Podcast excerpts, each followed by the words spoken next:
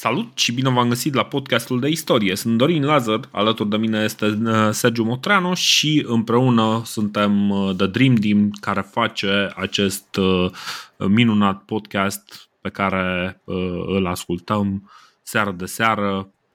Băi, de ce mă lași să zic prostii?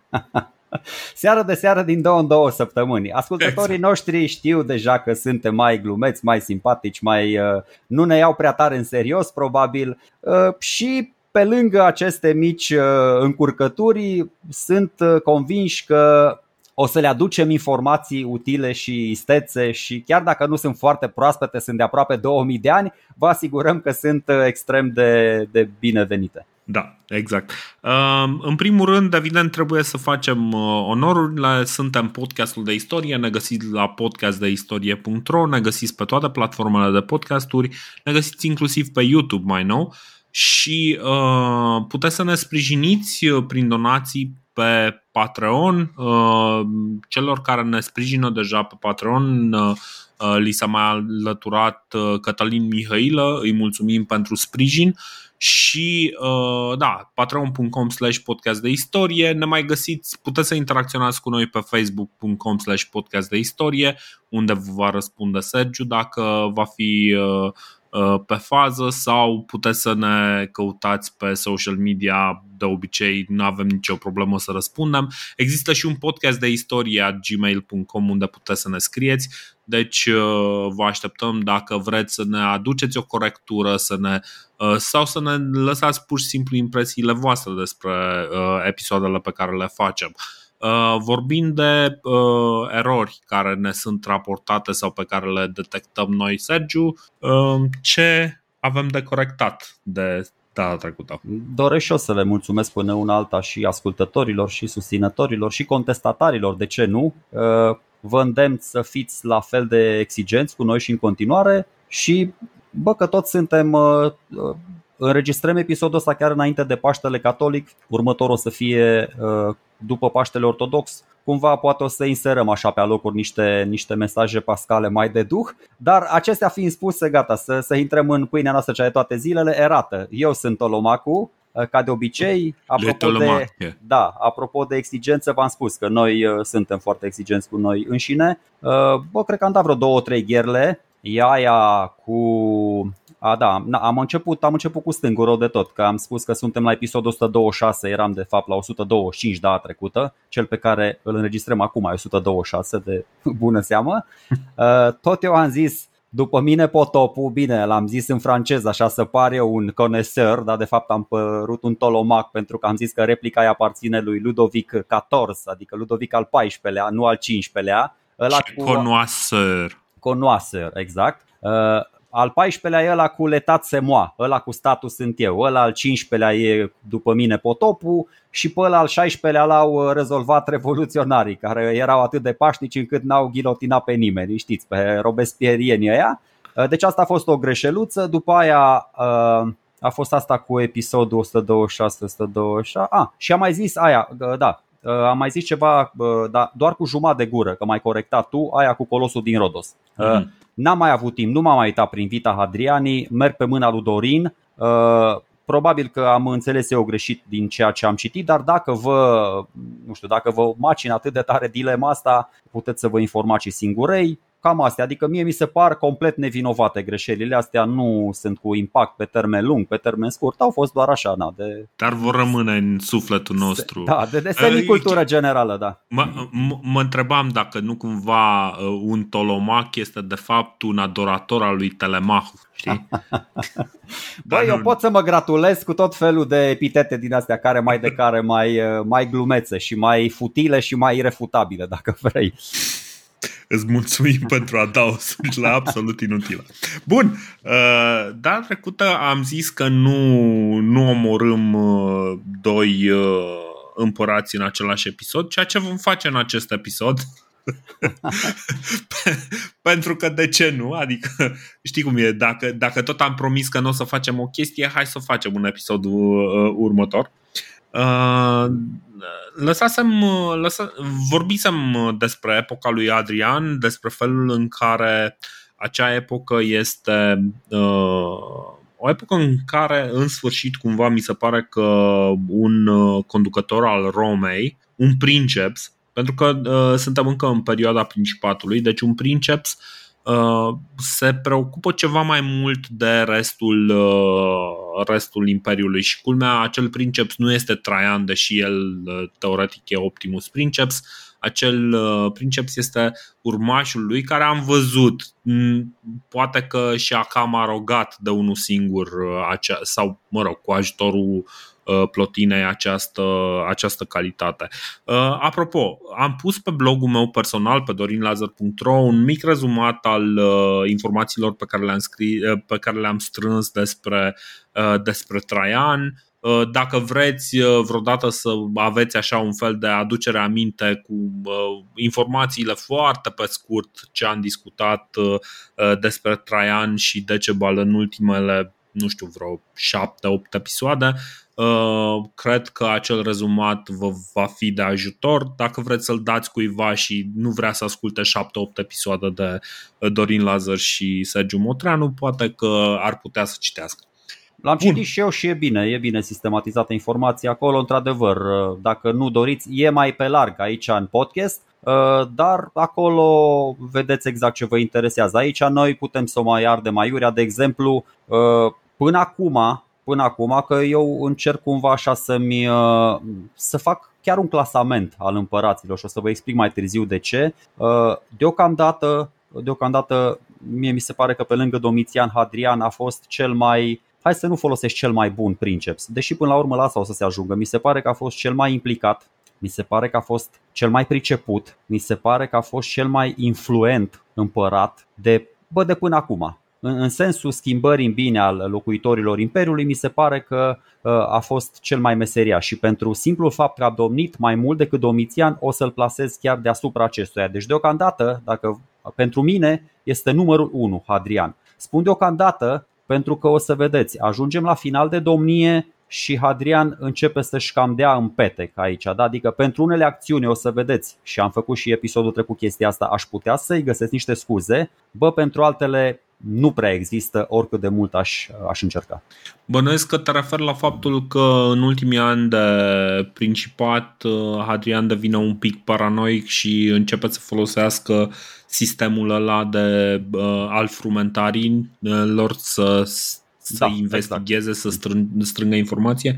Eventual, poți să ne povestești un pic despre chestia asta? Uh, pot să-ți povestesc mai multe despre chestia asta, nu știu acum cât de repede vrei să trecem peste episod. Ideea e că... Păi nu, uh, zi, păi, zi și vedem noi. Bun, uh, ăștia mi se par că șterg cumva cu buretele nemeritat toți ăia aproape 20 de ani de domnie foarte, foarte înțeleaptă și foarte inspirată și foarte anticipativă, vizionară a lui Hadrian. El ce face? După ce e uh, împăratul călător, ultimii 2-3 ani se întoarce în Italia. Poate și afectat un pic de sănătatea lui Șubredă, dar ultimii ăștia 2-3 ani o să vedeți, toți istoricii văd așa ca pe niște ani de, de tristă amintire. Și pentru Hadrian, și pentru senator, și pentru toți cei din jurul lui și cumva nu o să, v-am spus, nu vreau să-i găsesc o scuză pentru chestia asta să pun pe, pe seama, nu știu, unei boli fizice, unei boli psihice uh, de final. Dar vedeți cum e bătrânețea asta, bă, muncești toată viața să-ți creezi o, o, o imagine, un, un loc în istorie, nu știu, o amintire de om darnic, până la urmă, că, na, cumva Hadrian a fost și călător și just și priceput și până la urmă, nu știu, la, la final dai cu, cu muci în fasole, adică nu, nu mai rămâne nimic de, de renumele tău. Uh, ce înțeleg eu din chestia asta și acum încerc să-i găsesc totuși o scuză. Responsabilitatea succesiunii este una imensă, chiar dacă noi nu ne dăm seama de chestia asta. Adică sunt simple lucrurile pentru noi din afară. Uh, s-a convins, gândiți-vă, s-a convins și Octavian de chestia asta cât de complicate sunt căile astea ale moștenirii la tron, pentru că el le-a clocit timp de 20-30 de ani și a dat rateu după rateu. Și o să vedem cât de complicat e și pentru Hadrian, cât de, mi se pare că el gândește din nou foarte bine, tot așa, pe două generații, exact ca Octavian și exact ca Octavian o dă în bară deși din nou, spre deosebire de Traian, uh, pe care l-a durut la togă de moștenire, l-a durut la bască, nu s-a gândit ce o să se întâmple după el, bă, pe Hadrian îl macină chestia asta și îl preocupă, adică se gândește, nu știu, dacă avea o minte mai sănătoasă, poate nu era atât de obsedat și poate nu ajungea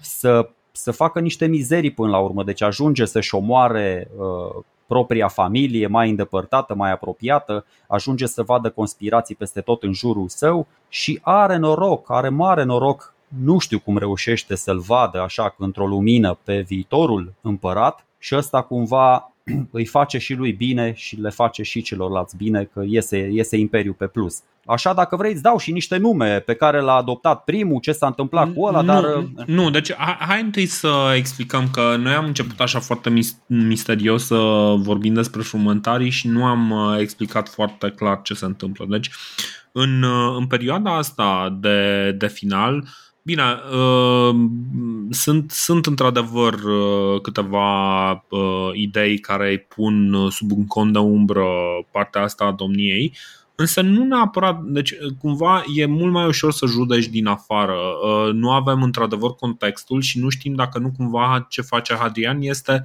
uh, până la urmă din punct de vedere al întreținerii proprii uh, linea, linii dinastice nu este alegerea absolut corectă. Uh, dar să explicăm un pic uh, care este episodul. Deci el practic se folosește de acești uh, detectivi particulari care teoretic erau numiți ca niște civili care să investigheze un fel de poliție secretă, care să investigheze tot felul de crime pe care un pretorian, de exemplu, nu ar fi putut să le investigheze pentru că toată lumea știa, ok, ăla e cu însemnele pretoriene, ăla este parte din gardia pretoriană, știm exact să nu vorbim cu poliția, da? deci nu e, nu e absolut nicio rușine și cumva, evident, uh, poliția este mai ineficientă în momentul în care uh, peste tot pe unde merge trebuie să poarte însemnele oficiale. Uh,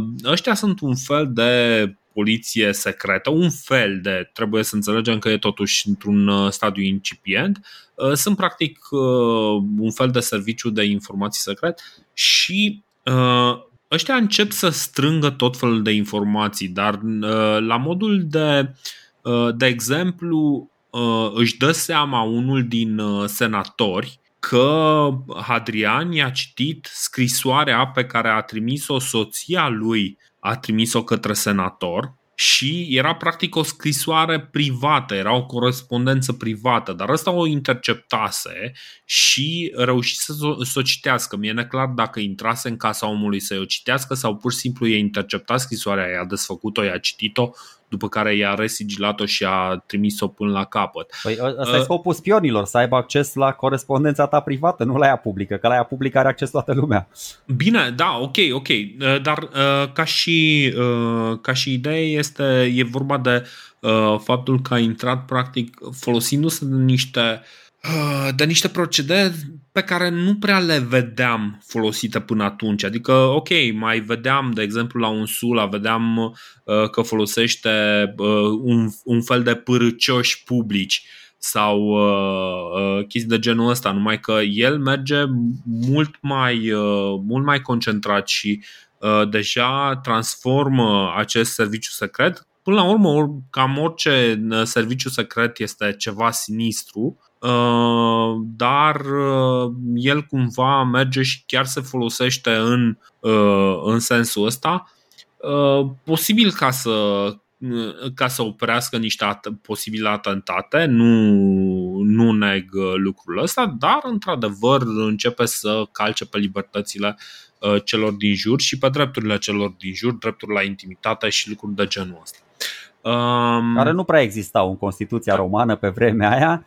Băi, nu știu, e, e, e un pic dubios pentru că sunt, adică, bine, noi nici nu știm exact și nici ei nu știu foarte clar pentru că uh, o să vedem de fapt Antoni, uh, Antoninus e primul care încearcă să strângă toate astea să le aibă scrise. Sau Hadrian, Hadrian, Hadrian, Tot Hadrian. Da, dar vine Antoninu și face o treabă mai bună. Ceea ce le spui tu ascultătorilor și e, mă rog, foarte just, este de fapt o ascundere sub preș a ceea ce se întâmplă. Tu spuneai de uh, părăcioșii de pe vremea lui Sula. Nu trebuie să mergem până pe vremea lui Sula ca să vedem delatorii de pe vremea lui Traian, a lui Hadrian, a lui Domitian și așa mai uh-huh. departe. Ce a făcut Hadrian uh, le-a mistificat un pic adevărul celorlalți. A, a spus așa, bă, gata, nu mai există delator, nu mai apelăm la serviciile lor, nu mai există. Dar mm-hmm. existau. Existau doar că nu știa nimeni de ei. Erau acești frumentari, acești părăcioși, acești spioni, cum vrei tu să le spui, care, mă rog, ei nici măcar nu puteau să facă mare lucru în afară să le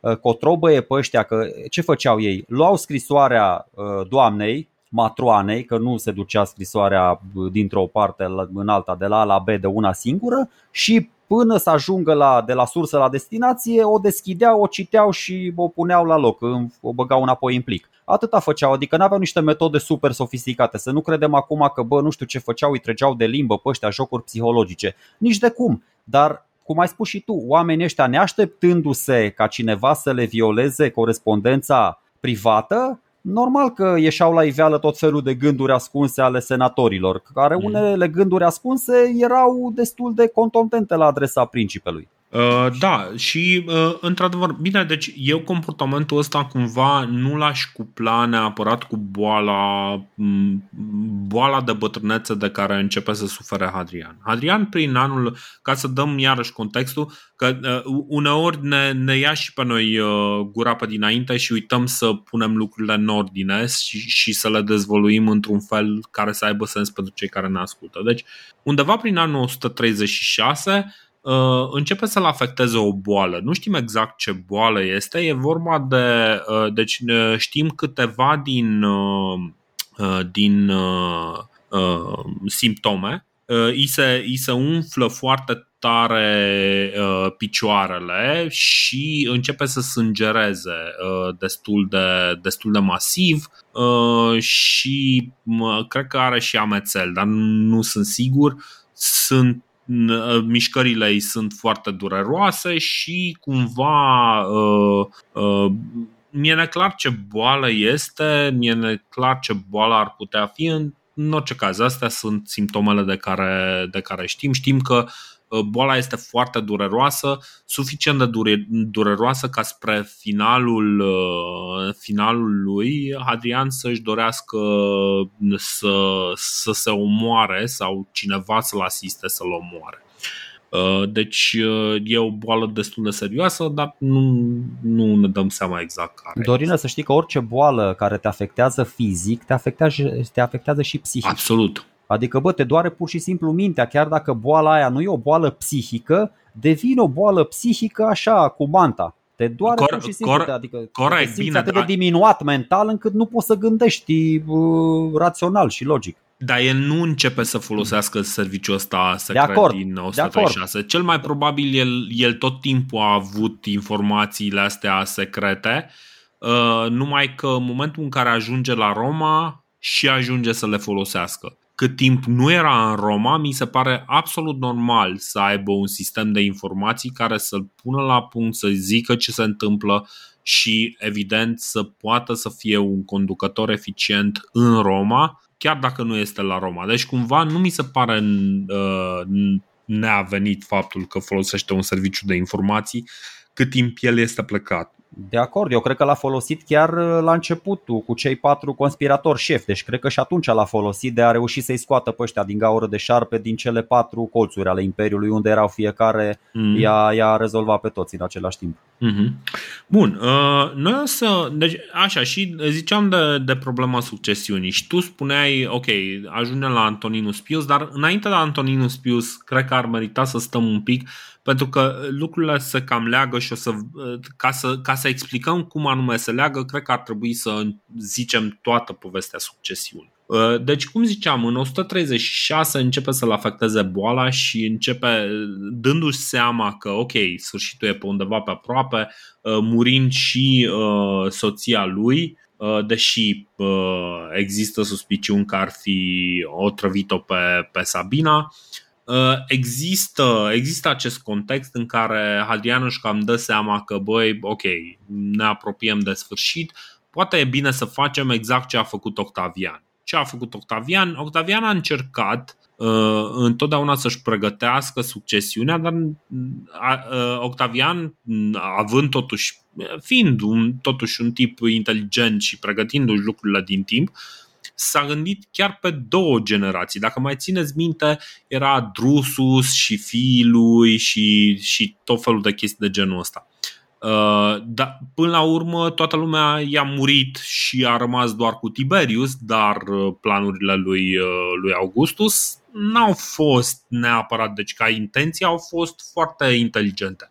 Adrian încearcă ceva similar și primul pe care îl, îl adoptă, și aici e, e cumva și un subiect de bârfă. Prima oară uh, îl adoptă pe un anume Lucius Ceionus Commodus, care ia numele de Lucius Elius uh, Caesar. Acum, ăsta, uh, o să stăm un pic asupra lui pentru că e un personaj uh, important, dar este un personaj care, în mod surprinzător, în ciuda faptului că nu ajunge împărat, are parte de o mică descriere biografică din partea scribului care scrie istoria Augusta și care chiar scrie în în prefața uh, textului spune ok, eu, scribu, stai să văd, uh, să văd exact cum, cum zice. Aveam și uh, numele Către Dioclețian Augustus, servitorul lui devotat Elius Spartianus, te salută și zice, îi explică practic lui Dioclețian că e o,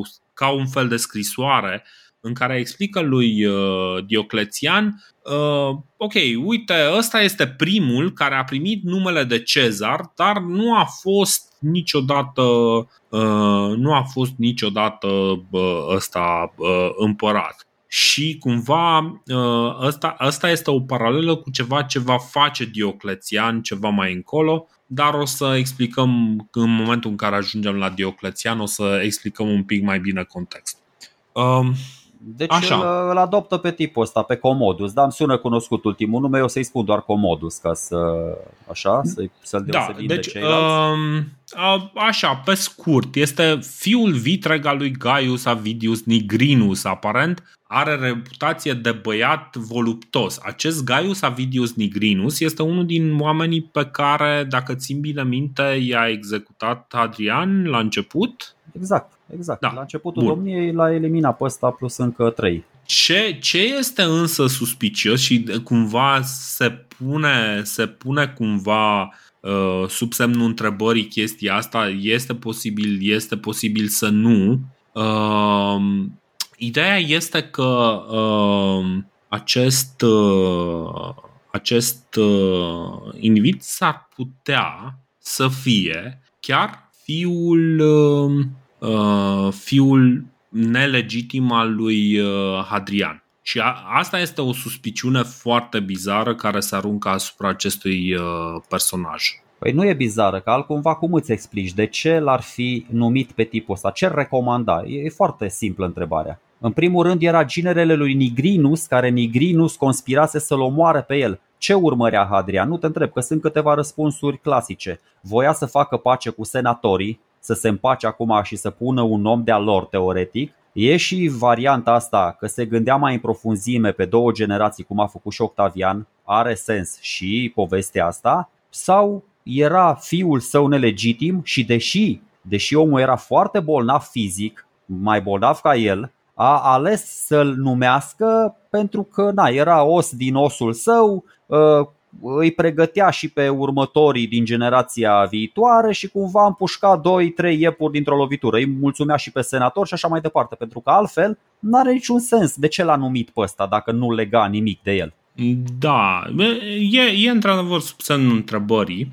Uh, aparent, din câte înțeleg, suferă de ceva care pare uh, tuberculoză da. sau ceva în, în, da, da, în aș... felul ăsta.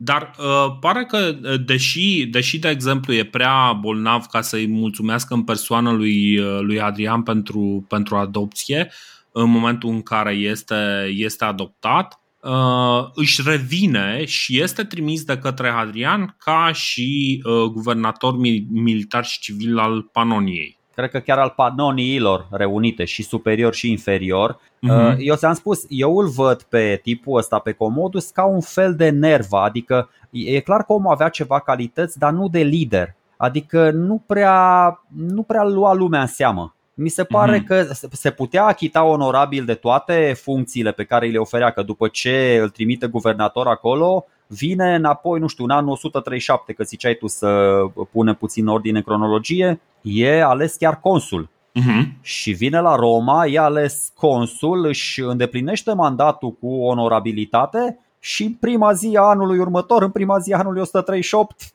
îl lasă pe Adrian cu buza umflată cu planurile în aer că omul moare, sucombă subit.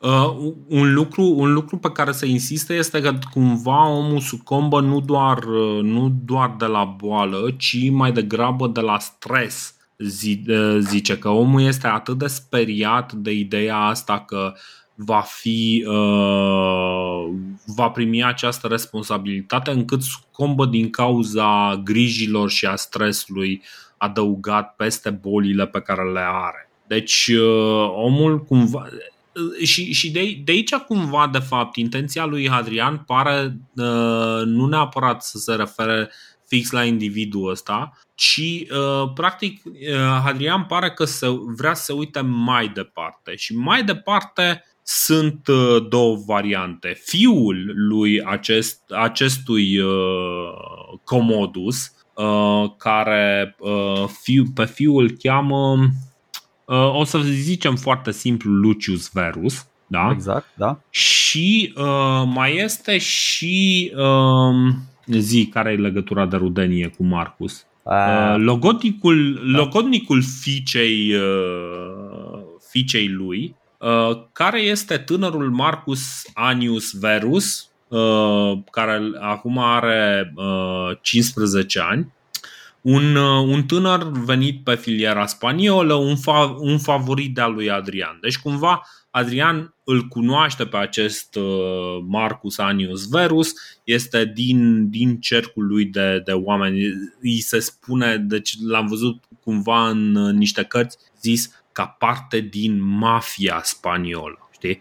Uh, dar uh, ca și idee, uh, acest Marcus Anius Verus este un din cercul intim al lui Adrian. Nu, când zic intim nu mă refer la sexualitate sau ceva de genul ăsta, deși este foarte posibil să, să existe o astfel de legătură. Ideea este că uh, e posibil ca uh, speranța lui Hadrian este ca urmașul lui, uh, lui Elius, lui uh, Commodus, să fie numit acest Marcus. E foarte posibil. Um, Bun, deci Acum, ce, da. ce înțeleg eu? Pentru că cei doi, nici Marcus Aurelius, nici uh, Lucius Verus, cum spui și tu, avea unul avea 15 ani, unul mai puțin, uh, niciunul din cei doi nu erau suficient de copți pentru a fi princep și am văzut, cum spui și tu, Comodus ăsta săracu și o să vedem și la următoarea, la următoarea propunere lui Hadrian. Stă și se gândește, bă, vreau să-mi asum totuși rolul ăsta, e o meserie unde nu se moare foarte des de moarte bună, ca să zic așa. Dar revenind la Comodus, deci tu ai doi copilași cu vârste fragede, uh, ai proaspete în minte, că mă gândesc că Adrian știe ce s-a întâmplat și pe vremea lui Caligula și pe vremea lui Nero, nu vrei să expui pe ăștia, te folosești de un alt tip pe post de far călăuzitor și peste câțiva ani, când uh, cumva, nu știu, vine uh, tânăra generație din urmă, uh, Imperiul să fie pe mâini sigure. Îți asiguri astfel vreo 50-60 de ani teoretic. Bă, mm-hmm. nu mhm. poți să zici că era o gândire greșită. Toți spun, bă, fii atent ce genial, ce genial. Eu nu văd unde e genialitatea. Genialitatea eventual e la Octavian, că el a venit primul cu o gândire. Dacă Hadrian a venit și a replicat gândirea asta, eu nu văd unde e geniu, sincer. Exact.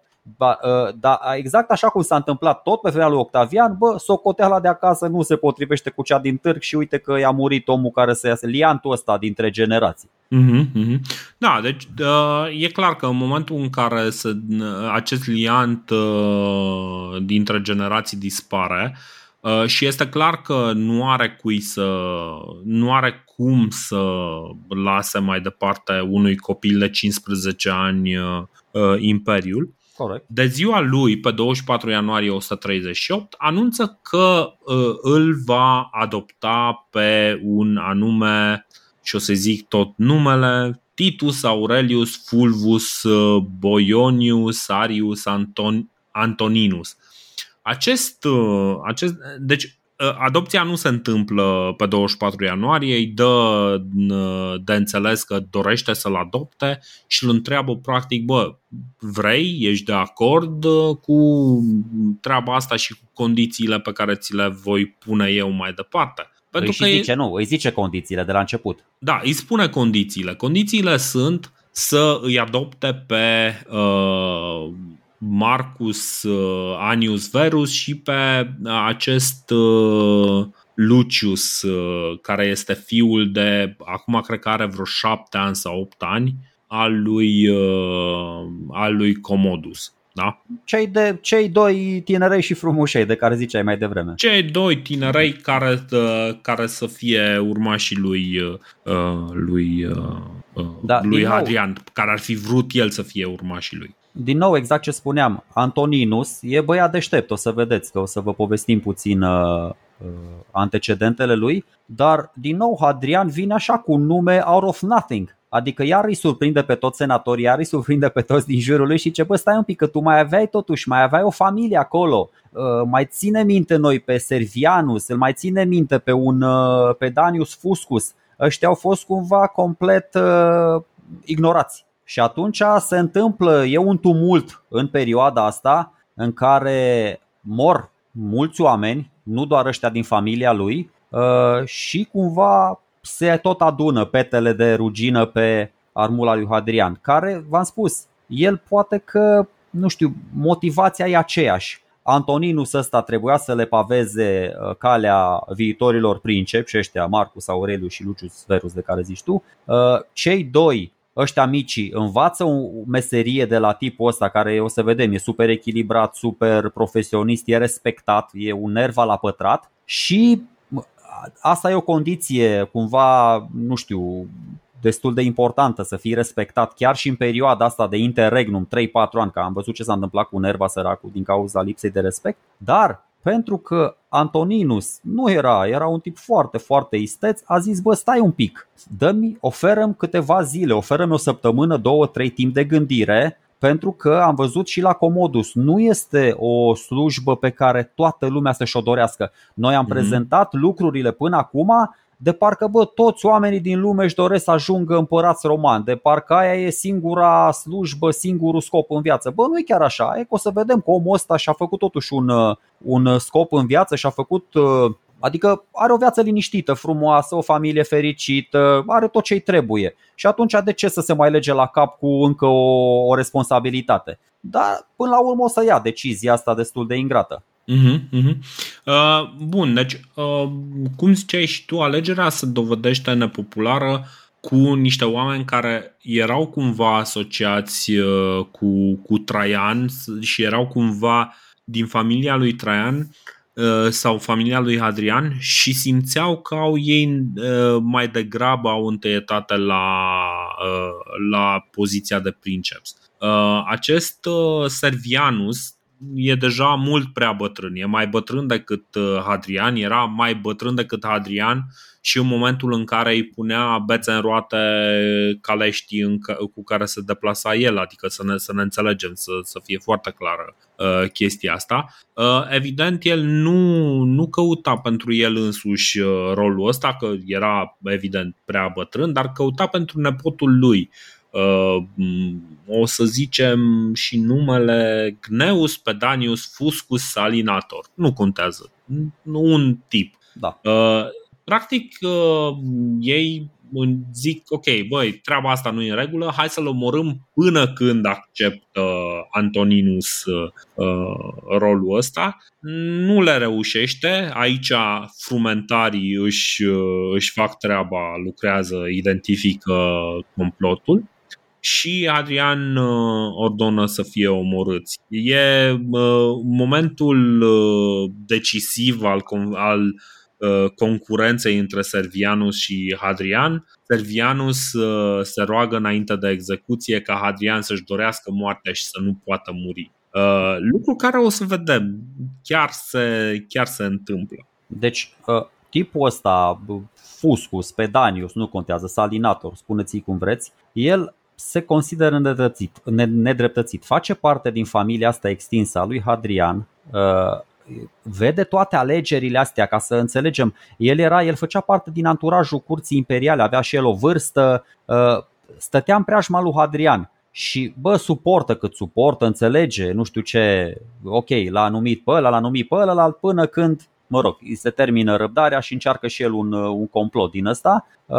Ce, dacă, uite, dacă tot ce s-ar fi întâmplat până acum tot ce s-ar fi spus de pe, de, despre Hadrian ar fi adevărat, toate asasinările astea, toate comandate de la început până la sfârșit, eu tot l-aș considera cel mai bun împărat din toți cei, cei pe care i-am discutat până acum. Doar că asta se, se întâmplă acum. Acum, asta cumva m-a făcut să, să sufăr și eu pentru el. Ia decizia asta reprobabilă să-l elimine pe, pe Servianus, pe cumatul ăsta său sau ce era, că mm-hmm. nu mhm. le am cu așa. Și bă, asta, din punctul meu de vedere, este o, o răutate absolut gratuită. Nu zic că pe lângă faptul că e o decizie criminală, nu există scuze pentru așa ceva. Ce putea să-ți facă? Ok, ăla de 35 de ani, de 40 de ani, am înțeles, era tânăr și în putere. Dar omul ăsta de 91-92 de ani, bă, ce putea să-ți facă? Serios, e ca și cum acum, gândiți-vă, uh, intră un comando de mascați peste Iliescu în casă și îl omoară.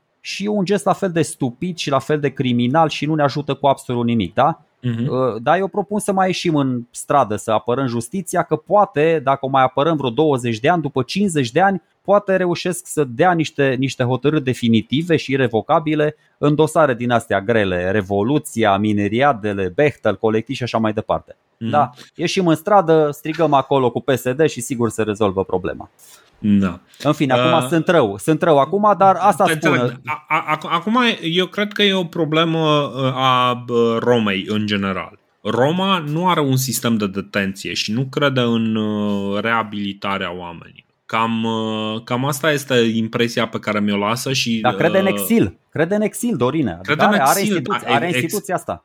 Exilul ăsta e, e o instituție pe care nu am mai auzit-o folosită de la Uh, cred că de la Uh... Bă, nu, și Domitian. Și Domitian și-a mai exilat niște oameni și după A, aia, ok. Și, da, d- și, și Domitian. D- da, d- după, aia, după aia, evident, pe vremea lui Traian și lui Hadrian totul era, mă rog, miere de albine, adică n mai, nu erau, nu erau uh, din ăștia, cum se numesc, dezertori. Nu, nu erau dezertori, erau toată, toată lumea fericită. Cred, cred că de pe vremea, deci după Domitian, cred că nu, mai, uh, nu se mai practică exilul. Pentru că n-am auzit noi. Pentru n-am, n-am auzit noi. Dar, într-adevăr, poate, poate se întâmplă. Uh, dar, uh, ok, deci uh, nu prea crede și vedem că, evident, justiția este una pentru, uh, pentru cei uh, bogați, pentru aristocrați și este alta pentru, uh, pentru cei săraci, cei din uh, rangurile inferioare. Uh, dar, într-adevăr, nu există ideea de închisoare, de, uh, de reabilitare, de ispășirea pedepsei. Pedepsele sunt foarte definitive, foarte, din punctul ăsta de vedere, foarte brutale și foarte uh, Uh, binare așa, știi, ori uh, te omorâm, ori uh, Să știi nu... că nu e chiar așa, Dorin, înțeleg, ți-am spus, pot să-ți dau dreptate, nu vreau să-mi apăr punctul de vedere, dar nu e chiar așa, să știi că sunt, au o pleiadă întreagă, de la uh, suspendarea averii pe o perioadă în care n-ai acces la ea, până la confiscarea averii, până la exil, până la interziceri de anumite drepturi, nu-ți mai dau voie să te întâlnești cu anumiți membri din familie, până la spânzurare, până la moarte, până și așa mai departe. Nu, adică ok, îți înțeleg punctul de vedere, dar nu e chiar așa. Este așa, într-adevăr, când principele se simte amenințat și vrea să dea un exemplu. Atunci o să zică, da, bă, clar, este o problemă de viață și de moarte, mm-hmm. nu mhm. poți să-l trimiți, să-i spun la ia du-te pe o insulă mai încolo, că o să strângi niște armată și o să te întorci înapoi, mai nervos. Absolut, absolut. Deci, da, asta spun. Din, din perspectiva asta, eu sunt dezamăgit de cum a, cum a procedat Hadrian, pentru că și-a dat în petec chiar pe final de, de mm-hmm. domnie și de viață și l-a ucis pe omul ăsta. Nu zic că, bă, familie, familie, dar serios, 91-92 de ani, ce putea să-ți facă nenică ăsta? Da, nu știu, deci mi se pare că ar fi fost mai ușor să zică, ok, nu mai ai voie să stai în uh, Roma sau uh, persoana non grata, te te trimitem, nu știu, în Galia. Știi? Bă, plus că e o chestie foarte, foarte faină, nici măcar nu-i omoară, că dacă citești cu atenție, nu-i omoară, îi pune să se sinucidă și pe unul și pe altul. Dar vedeți voi, în 80% din cazuri, atunci când împăratul roman, am remarcat asta, când împăratul roman te roagă, între ghilimele, să te sinucizi, o faci. Bă, și Corbulo o face și toți o fac până la da. urmă. Nu știu și cum Seneca. e sinuciderea asta. Și Seneca o face, și, și Cato, și mă rog. Ideea este că atunci când te roagă împăratul, cred că te roagă cu, nu știu, cu 10 pretorieni la ușă, că altcumva nu înțeleg cum e rugămintea asta atât de păi convingătoare. Cam, cam, așa, cam așa zice, e ceva de genul am venit să ne asigurăm că exact, înțelegi exact. ce dorește princepsul. Da. Uh, în fine, e clar, este o lumină negativă peste ce face el uh, pe final și uh, finalul lui nu e deloc uh, Uh, deloc demn, moare uh, undeva la 10 iulie 138 în vila din Baie. Uh, Baie, nu vila din Baie. Da, Întotdeauna da, okay. sună foarte bizar. În fine, deci... Din Baie, Baie. Baie, da. Baie, așa îi zice. Că de acolo ne vine și numele de Baie, dacă tot, tot, tot e să vorbim despre asta. Uh, are 62 de ani uh, și ajunge la un moment dat chiar, uh, chiar îi cere unui vânător să-l omoare, îi arată, uite, doctorul mi-a zis că aici trebuie să mă înțepi ca să mă omor și nu știu ce, dar asta și ăsta se sperie și refuză. Și e exact practic ce zice Servianus. Acum, cum să zic, și poveștile astea sunt cumva țesute ca să, ca A, să normal, dea bine, știi? Normal. De, dar, dar e într-adevăr uh, o chestie, e clar că uh, finalul lui nu este chiar, uh, chiar atât de simplu. De exemplu, zice că după o vreme renunță și la regimul uh, pe care îl menținea cu grijă, adică să, să nu credem cumva că omul era un, vreun Vitellius sau ceva de genul ăsta. Și uh, da, deci uh, cumva, cumva își pierde din, uh, din toate cumva valorile uh, clasice uh, romane de admirat uh, și le pierde pe parcursul acestor, a, a, acestui, acestei boli și uh, ca parte din suferință. Și uh, da, e un, e un final cumva, n-aș zice ciudat, e un final cât se poate de uman, poate prea uman pentru cineva cu o responsabilitate atât de mare precum un împărat. Nu e nimic Știi? eroic și nu e nimic demn în moartea lui Hadrian. Oricât de mult ar încerca biografii să o coafeze, spre deosebire de morțile lui Otto, de exemplu, și ale lui uh, Nero, dacă ne mai aducem aminte, da. care sunt prezentate așa foarte uh, anfazist. Uh, Bine, cum, cumva aici vin, vine și poezia asta, parcă Cassius Dio ne dă o poezie scrisă de Hadrian pe, pe patul de moarte. Da, da, da. Poezia, să zicem, e ceva de genul, bă, poate sună bine în latină.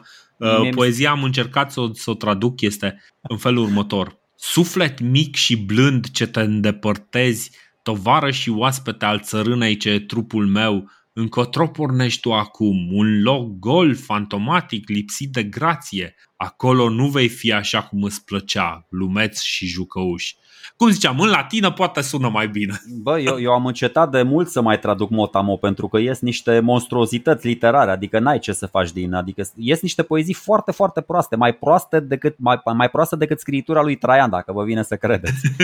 și din scritura lui Traian avem doar că s-a dus până la Berzobis. Adică... și ai zis, ai zis la face toată... ai zis, da.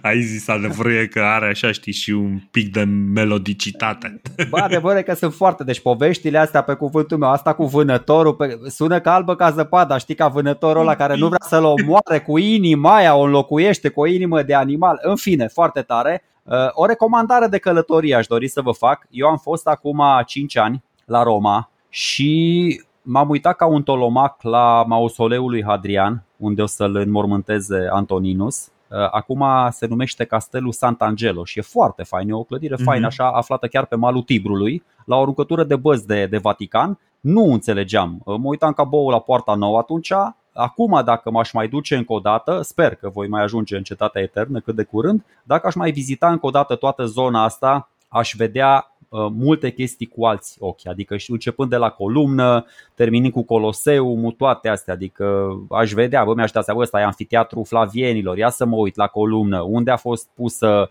urna cu cenușa lui Traian, la bază, nu știu, adică cum ai zis și tu, pour le connoisseur, aș fi mult mai uh, nepierdut în spațiu. Dar acum 5 ani când m-am dus, m-am dus să văd un meci de tenis, am zis bai să bifez și chestia asta și chestia asta și chestia asta.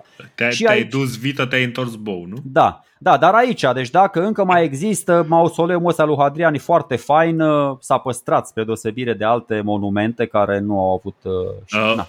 Din, din, din câte citesc pe aici, podul care duce până la Castelul Sant'Angelo uh, e podul uh, cumva ăla original făcut de, uh, de Hadrian îi zice Pons Elius, adică no, pontul, uh, podul Aelian, adică de la numele lui Elius. Al lui. Da, dacă ajungeți prin zonă, vizitați cu încredere că e foarte faină toată zona aia. Da. Uh, bun, ca și uh, concluziile despre Adrian cumva le-am cam tras și uh, poate că ar trebui să, să detașăm episodul morții lui, care e destul de negru și ultimii doi ani sunt într-adevăr un pic un con de umbră pentru, pentru Adrian. Cred că e mai important ce a lăsat și lucrurile pe care le-a lăsat nu sunt, nu sunt deloc deloc de ignorat, adică are Na, cumva pe vremea lui se avansează destul de mult cultural, se, se definește cumva o formă, nu finală, dar o formă ideală, să zicem, a, a împărăției lui, lui Augustus. Că până la urmă cam asta e. Eu îl văd pe Hadrian poate spun cuvinte mari. Eu îl văd pe Hadrian primul monarh cu adevărat luminat, un concept care o să apară zeci de mii de secole mai târziu, mă rog, sute mm-hmm. de secole mai târziu. Dar îl văd pe Adrian, primul monarh cu adevărat luminat și o să vedeți că se continuă în stilul ăsta cu încă cel puțin doi împărați, mm-hmm. care mm-hmm. înțeleg utilitatea senatului și înțeleg bă, necesitatea colaborării instituționale. Știu că sună foarte politic, dar n-ai altceva încotro. Dacă tu o să fii mai șmecher decât toți, cum a fost Domitian, tu poți să fii. Poți să fii mai inteligent decât toți, într-adevăr. Putem să revenim la paradigma de pe vremea lui uh, Cezar, când toți senatorii erau niște lingăi, doar niște mașini de ridicat mâna. Da. Dar nu-i chiar așa. Nu-i chiar așa pentru că ați văzut ce s-a întâmplat și cu prea puternicul Cezar. Senatorii aia care ridicau mâna, ăia 23, 46 cu Cicero acolo ascuns după o băncuță, ăia au venit de hack. Na, da. uite bă, ești tu mare șmecher. A înțeles și Octavian chestia asta, a înțeles-o și Traian, a înțeles-o și Hadrian și o să o înțeleagă toți uh, principii, oricât de uh, principați sau dominați ar fi ei, că nu poți să deții puterea și nu poți să fii intangibil de unul singur. Ai nevoie și de o instituție străveche și reputată și cum e Senatul. Da, ai, ai nevoie și de alți oameni, că nu, nu poți să conduci de unul singur, oricât, adică până la urmă e ceva de genul, bă, dar nu poți să-i bați pe toți, știi? Deci chiar și, chiar și, să zicem, dacă cineva și închipuie că, de exemplu, Decebal, cei 10, puternic cât 10, da? Păi putea să bată 10 oameni, dar dacă erau 11, nu prea putea să-i bată. Așa că și Decebal, chiar dacă un atribut necesar pentru ascensiunea lui ar fi fost puterea fizică sau ceva de genul ăsta, tot are nevoie de un sistem, niște oameni care să dorească să lucreze pentru el, care să dorească să lucreze cu el și în, în Republica Romană, în momentul ăsta, pentru că suntem încă hai să zicem Principatul Roman, da? Deci e teoretic Republică, da? Îi zicem Principatul Roman. În Principatul Roman, uh, senatorii sunt uh, până la urmă cei care dețin uh, o importantă parte din avuția Romei. Nu cea mai mare, cea mai mare este cumva împărțită între ce reușește să colecteze în numele, în numele împăratului sistemul fiscal și în același timp uh, avuția personală a princepsului, cea care este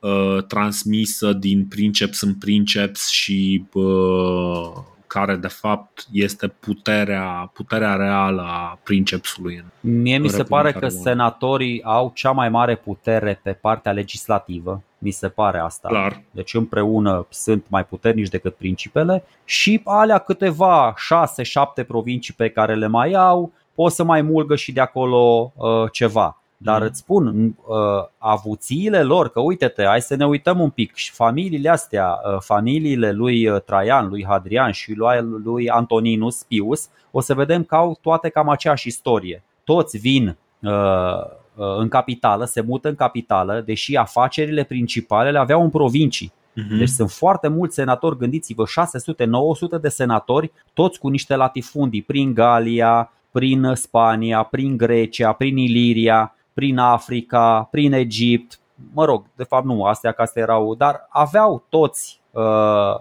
locul de unde puteau la o adică chiar să recruteze o mică armată. Uh-huh. Și atunci, adică o armată care, mă rog, să se ducă așa țintit și să comploteze și să facă niște nasoale. Dar nu era în interesul princip, princepsului, n-a fost niciodată să nu se înțeleagă bine cu, cu senatorii. Și apropo de ce spuneai tu, de că nu o să vedem niciodată, nu o să vedem pe Decebal luptându-se, nu, nu o să vedem niciodată. Deci ce vedeți voi în filmele hollywoodiene că un lider, un general, deci din nou, un general ia sabia și se bate cu altcineva pe câmpul de luptă este o minciună 100%, 1000%. Nu, nici Cezar nu s-a bătut niciodată în vreo bătălie, credeți-mă. Niciodată. Nici măcar o dată. S-a bătut, dar nu în felul ăla. Mm. Dacă ții minte, mm. bine minte, era printre ei. Și... Da, nu, era printre ei, era în spatele lor, era în spatele lor înconjurat de mulți oameni puternici și era departe, nu era în raza unei săgeți, nu era da. în raza unei catapulte, credeți-mă, nu e așa cum vedeți în filme. Na, o să mai ajungeți. De fapt, puteți să nu mă credeți, treaba voastră. Dar nu e. Nu e deloc. Cezar n-a ucis niciun om, cred că, în luptă dreaptă, dacă mă întrebați pe mine. Și nici Octavian, și nici Hadrian, și cu atât mai puțin Antoninus Pius, care vine după el. Da, exact. Acest Antoninus Pius are 51 de ani în momentul în care primește rolul de împărat. Uh, dacă, dacă are. Uh, știi cum e? Dacă vreodată s-ar fi gândit la un uh, plan măreț de Uh, de a zice ok, uh, trăiește ăsta un pic, numai bine să crească Marcus și uh, după vreo 5 ani așa dă colțul și ăsta și poate Marcus în sfârșit la 20 de ani l-am pregătit, e în stare să preia imperiul. Aparent și acest Antoninus care va, va fi cunoscut sub numele Antoninus Pius e cunoscut ca relativ bolnăvicios, numai că na, e, mă, e în regulă, pare, pare mai în regulă, nu, nu este o pagubă în buget așa cum, uh, cum l-a considerat pe, pe Comodus uh, ăsta, Hadrian, în momentul în care și-a dat seama cât de bolnav este. Uh, și da, nu știu, uh, mi se pare că este într-adevăr dintr-o, dintr-o familie medie, nu e, nu e o familie extraordinară, nu e de o mare reputație, dar este căsătorit cu Ania Galeria Faustina, uh, pe care o vom uh, cunoaște ca Faustina sau Faustina Major, uh, care este fica lui Marcus Anius Verus, Mama ei este soră vitregă cu Vibia Sabina, nepoata lui Traian și soția lui uh, Adrian. Uh, lui Hadrian. Deci, uh, cumva este așa o încrengătură de asta un pic bizară. Marcus Anius Verus, dacă mai țineți minte, ăsta e și numele tânărului Marcus de care vorbeam. Deci este o încrengătură de asta destul de dubioasă, dar no, e Roma, lucrurile sunt un pic mai fluide în momentul în care necesitățile uh, principatului o cer. Tu zici, și... tu zici că familia lui, uh, lui Antoninus e una medie. A fost una medie până când să se întâlnească cu flavienii. Familia asta lui Antoninus urmează, dacă vă uitați, e, sunt aproape trase la indigo modele astea de evoluție ale familiei lui Traian, lui Hadrian și lui Antoninus. Sunt toți, uh, sunt familii de provinciali din regiuni romane mai vechi, ori din Hispania, ori din Galia în cazul lui Antoninus, toți ajung la un moment dat, într-un fel sau altul, să se asocieze cu flavienii, toți. Mai exact cu Vespasian, că el e primul Flavian, și din prietenia asta, exact ce spuneam noi atunci, din faptul că Vespasian încuraja oamenii noi din imperiu în detrimentul familiilor vechi care erau atașate de Iulio Claudieni, de aici rezultă o ascensiune de multe ori fulminantă pe care nu o înțelegem a acestor familii provinciale în, în high clasul roman. Pentru că bunică su vine e odată consul sufect, încă o dată nu știu ce pe vremea lui Vespasian, taică su uh, e numit uh, și pe vremea lui Domitian și așa mai departe. Uh, are noroc de bunicul matern pentru că pe partea paternă moare și bunică su și taxu cât el e destul de tinerel. Primește o educație aleasă, tot așa, bunică su de pe partea maternă e prieten cu Pliniu, e văzut așa un fel de uh, Cicero, e un fel de retor, așa e un tip elegant, uh, un tip care ăsta Gneus Arius Antoninus, familie foarte, foarte onorabilă și îi poate oferi educația asta extrem de solidă și de aleasă lui Antoninus, pentru că fără chestia asta nu cred că îl mai băga în seamă Hadrian și nu cred că s-ar mai fi făcut atât de respectat în cercurile astea înalte din, din Roma. Nu, no, nu. No. Uh, da, zi, zi. zi. Și, și încet, încet uh, omul urcă, cum ai spus și tu, că noi discutam înainte să înceapă episodul, bă, dar nu prea știm nimic despre copilăria lui ăsta, despre tinerețea lui ăsta, știm exact ce ai spus tu acum, uh, știm de pe lumea căsătoriei, că s-a căsătorit cu tipa asta uh, Bă, e o tipă onorabilă, să știți că o să apară chestii și despre Faustina, o să, noi o să-i spunem Faustina Major, pentru că o să vedem din căsătoria asta aparent iubitoare și fericită, ăștia au patru copii, una singură ajunge mai la bătrânețe, mai la maturitate încolo, Faustina Minor. E ca în cazul Iuliei uh, Major, care a fost fica lui Octavian, soția lui Tiberiu și Iulia Minor, una din fiicele ei. Cam așa se făcea atunci delimitarea. Exact, exact. Antoninus și Faustina au patru copii, cum ziceai, dar până în 138, când ne interesează pe noi și acum serios, chiar nu ne interesează în rest, uh, Uh, îi mor cei doi băieți și una din, uh, din fiice rămâne doar cu Faustina, uh, Ania Galeria Faustina Minor. Din păcate nu avem foarte multe informații, deci întotdeauna doar când avem informații negative sau niște laude foarte, de, foarte des goale, avem informații despre, despre femei în Roma. În cazul uh, Faustina, evident, uh, scriitorul istoriei Augusta petrece un pic de timp și încearcă să ne povestească uh, cine este. Avem o informație care, în funcție de traducere, că aici am văzut două traduceri și e ceva de genul, au fost o mulțime de vorbe despre soția lui din cauza caracterului său libertin și frivol, dar împăratul le-a pus la capăt chiar dacă suferea sufletește. Și uh, chestia este că în momentul în care eu zic libertin și frivol. Uh, vreau să vă atenționez că s-ar putea aici să fie o greșeală sau o exagerare de interpretare. Că, uh, eu am tradus, fapt... eu știi cum am tradus chestia asta? Am tradus un, un stil de viață prea liber și dezordonat. Uite, vezi, eu de exemplu am fost mai cu minte în apreciere. E, exact. Uh, în alte traduceri am văzut că este ceva de genul că problema cu Faustina nu ar fi neapărat frivolitatea, sau că fri, uh, frivolitatea asta nu s-ar uh, uh, nu s-ar exprima prin faptul că se culcă cu diversi pe la curtea din Roma, ci se referă la faptul că își spune opiniile deschis și uh, fără opreliști. Practic, e prea, prea zice ce gândește. Și asta este văzută ca o frivolitate, știi? Deci, uh, cumva, treaba asta s-ar putea să fie și uh, i-am văzut uh, portretul, uh, portretul uh, Faustinei ca fiind un uh, uh, portret al unei protofeministe. Uh, nu fără logică, adică există o oarecare logică. Faustina, uh, Faustina nu o să stea foarte, foarte mult, de, de asta poate chiar ar fi bine să, să vorbim uh, despre ea acum. Faustina moare în 140. Relația dintre cei doi este o relație foarte bună, de îndată ce este numit uh, ce e, primește toate titlurile alea, Augustus, nu știu ce, printre primele lui decizii este să, mă rog, decizii primește și titlul de Augusta pentru, pentru Faustina. Faustina este o femeie foarte implicată, foarte implicată în educația copiilor în, în general și chiar uh, în cinstea ei sau poate pe timpul vieții ei.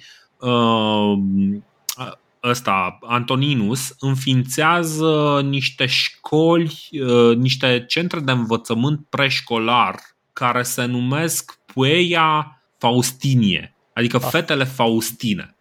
Ceva, ceva de genul. Deci, practic, cumva se preocupă de educația fetelor, uh, fetelor în mod special. O idee cumva uh, din, din zona asta feministă. De asta zic că e văzută din multe puncte de vedere ca, ca o proto-feministă. Da, am vreo 3-4 idei, stai scuză să nu le uit. Zi, zi. În primul rând citatul ăsta, deci spune așa tot în Istoria Augusta despre moartea uh, Faustinei. Antoninus a pierdut-o pe soția sa Faustina în al treilea an de domnie. Senatul îi acordă onoruri divine, îi decernă spectacole de circ, un templu, preot, statui de argint și de aur. Împăratul însuși aprobă ca portretul acestei împărătese să fie arătat la toate spectacolele de cir și consimți în același timp să îi se facă o statuie de aur pe care senatul dorea să-i o ridice. Nu mai știu Nemo... sigur, este prima care este deificată, care este făcută diva nu, nu, nu, nu, cred că mai, nu, nu, nu, nu, nu, nu, mai sunt, mai sunt. Dar e, e făcută până la urmă și Diva Faustina, si se acordă funeralii naționale și exact cum spui tu, în memoria Faustinei, el a repartizat un fond special pentru întreținerea tinerelor fete sărace care au fost denumite uh, astfel. A beneficiat tipa de un, uh, de un cult propriu al ei și cred că exact cum, se, cum s-a mai întâmplat în cazul lui Domitian, parcă după ce moare, Antoninus nu se mai recăsătorește, chiar dacă alege să stea cu o concubină după aceea de la pala de acolo, irelevant. Mm-hmm. Încă da. o chestie, tot așa, gândiți-vă, că spuneai tu de că ai văzut-o și așa. M-am uitat și eu la niște monede, bă, tipa asta e foarte frumoasă. E de 10 ori mai frumoasă decât Cleopatra. Și dacă suntem sinceri cu noi, bărbați, așa, adică o, și în general de-a lungul istoriei, uh, femeile frumoase tot timpul au fost suspectate de ăștia care nu aveau acces la ele, dintr-un motiv sau altul, uh, cumva de ușurătate, să zicem. Da, așa, exact. Asta, asta, asta încerc să spun. Au fost suspectate de ceilalți cumva de o viață din asta, în ceea ce privește viața lor intimă. Bă, că așa. Și încă ceva, tot are legătură cu chestia asta, eu n-aș pune prea mare preț pe bârfele astea de la Roma. Uh, tu ca biograf, cum era și Suetonius, cum e și tipul ăsta care scrie biografia lui Pius, acum nu mai știu cum se cheamă, aveam numele lui aici, așa, Iulius Capitolinus, e altul care, mm-hmm. că mhm. fiecare se ocupa de câte un împărat. Uh, bă, e clar că nici soția lui Antoninus nu a scăpat de gura lumii, adică ok, da, e slobodă la gură, dar e foarte bine, cum spui și tu, asta cred și eu că este interpretarea, era o tipă mai feministă, mai modernă, mai așa. Și o să vedeți că din, din contrariile astea, apropo de ce ziceam, uh, mă rog, știți, contrariile se atrag. Antoninus, o să vedeți, este tipul omului super tradiționalist, super pașnic, super conservator. Și vedeți că s-a înțeles foarte, foarte bine cu, cu doamna Faustina Maior, ceea ce e foarte bine, e încurajator pentru multe cupluri din zilele noastre. O, o să fac o paralelă un pic mai încolo, dar uh, pentru a face paralela respectivă o să, o să am nevoie de ceva mai mult context, așa că o să, o să amân pentru un pic mai încolo treaba asta. Uh, Uh, dar... Certe, certe că ai iubit-o. Deci Antoninus a iubit-o foarte mult pe, pe Faustina spre, spre o deosebire de Hadrian pe Vibia Savina, că mai ține minte ce spuneam episoadele trecute. Absolut, absolut. Uh, încă, încă un detaliu, deci nu numai că este genul ăla de feministă luptătoare, dar este și o femeie, exact cum ai spus tu, o femeie frumoasă, dar o femeie care nu numai că e frumoasă, dar și cumva uh, este, este invidiată, copiată de, uh, de foarte multe alte femei. Um, deci are un, uh, o, o coafură de, deosebită. Cred că aia o să o și pun ca, uh, ca și ca și imagine pentru, pentru episodul ăsta de podcast. Uh, Uh, are o coafură deosebită care uh, este copiată încă vreo două, trei generații. Deci e genul ăla de impact. Uh, e o imagine care cumva transcede generația ei și practic e, e un fel de ideal de frumusețe care e sau poate un ideal moral care e, e uh, copiat uh, generații la rândul. Adică e, e totuși o chestie să, să, să mergi atât de departe uh, în, uh, în timp, mai ales în acele vremuri. Și uh, da, deci uh, Faustina este o persoană foarte, foarte influentă, numai că moare, moare destul de repede, moare la 40 de ani uh, și uh, în urma ei rămâne Faustina Minor. O să vedem exact care e Faustina Minor.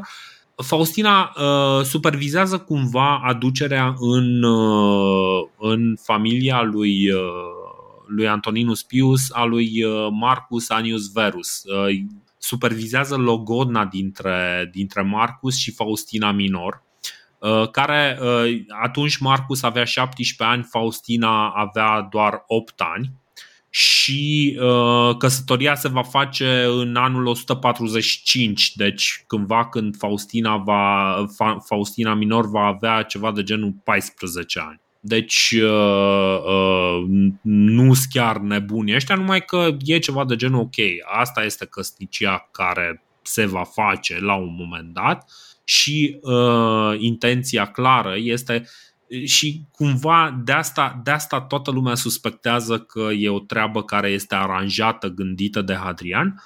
Se, uh, se aduce acest uh, Marcus în familia lui, lui Antoninus Pius și uh, cei, doi, cei doi, Marcus și Lucius, fiul lui, lui Comodus de care vorbeam și bine că ai ales tu numele de Comodus că o să ne spună mai, mai multe, o să ne mai spună și în continuare și de aia l-am ales, ca să nu ne, să nu ne confuzăm cu, cu prenumele, să lucrăm doar cu numele. Da, Apropo exact. de ce spuneai tu, nu vorbim de căsătorie, ca să, că noi am mai discutat despre topicul ăsta foarte interesant și am spus și nuanța asta atunci, vorbeam de promisiune de căsătorie și chestia asta există în Imperiul Roman și în Republica Romană de 200 de ani cel puțin. Da. Deci tu îți promiteai fica care avea 6 ani, 5 ani, 8 ani, 10 ani îi o promiteai uh, tatălui băiatului care avea 14 ani, 15 ani, 16 și așa mai departe. Și când domnișoara ajungea la vârsta uh,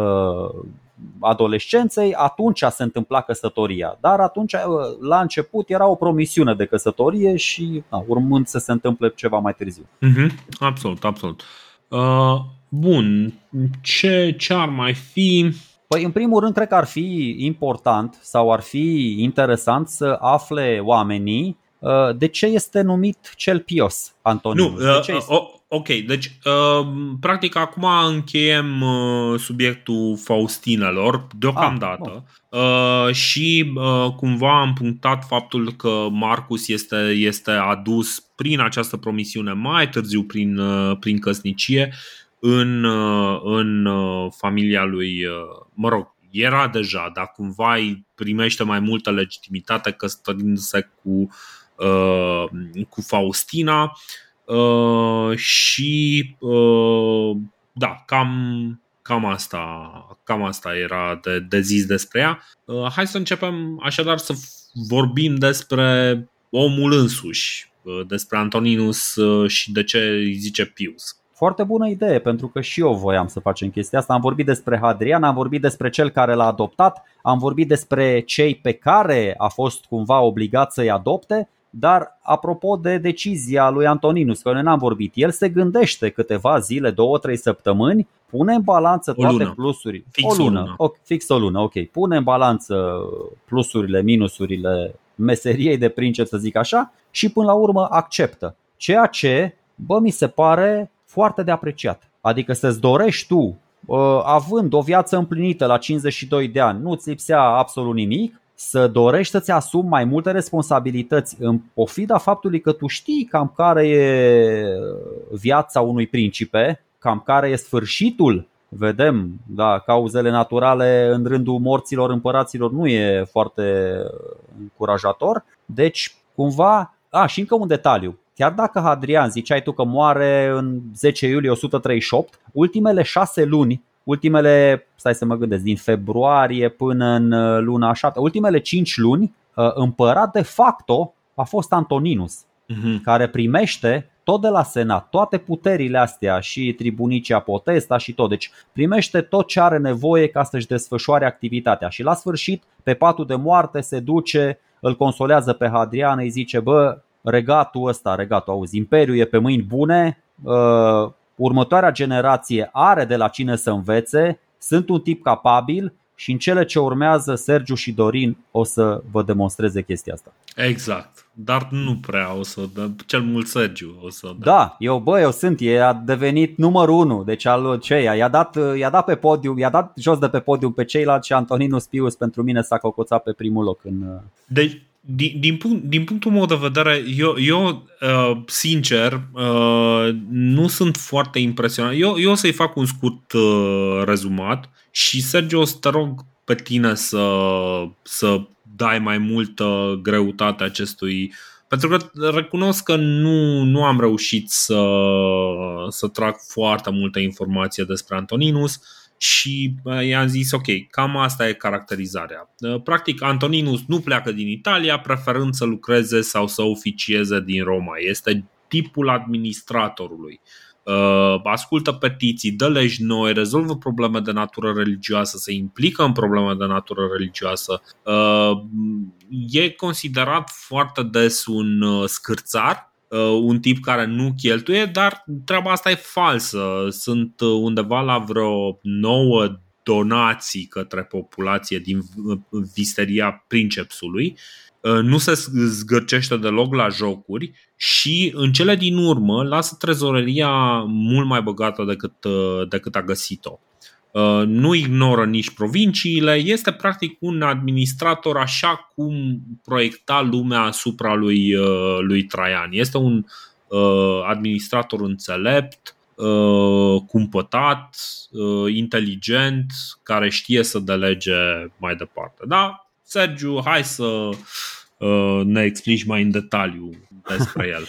Bă, chiar să știi că am, am destule informații, mă rog, putem să le punem cap la cap. A, o să mă leg și de ce ai spus tu.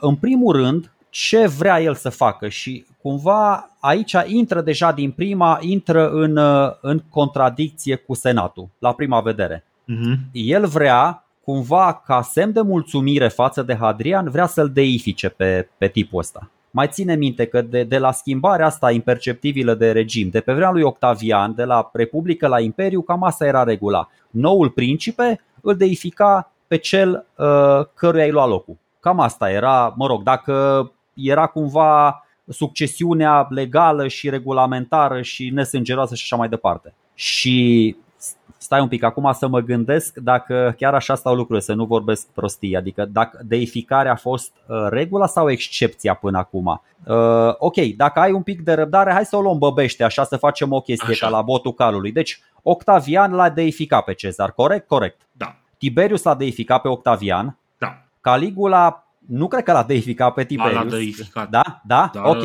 ok, bun. Claudius, bă, Claudius sigur nu l-a deificat pe Caligula, că l-ar fi asasinat ba, da. pretorienii. Nu e, mă. Da. Nu, nu, nu, nu. A, nu, nu, nu, nu, nu. Ai, ai, ai, ai dreptate, ai dreptate că discutam că uh, fix nu n-a mai putut deci. să-l deifice și e primul care nu-i deificat. Exact, right. bun. Nero l-a deificat pe Claudius, da, ține mm-hmm. minte că îl mai avea pe Seneca acolo, dar nu era chiar de capul lui. La Galba, la Otto și la Vitellius nu se pune problema că nu cred că au fost deificați de Flavieni. Nu. E, na, așa, bun. Vespasian a fost deificat de Titus, era fiusul mm-hmm. logic. Titus a fost deificat de fratesul de Domitian. Mm-hmm.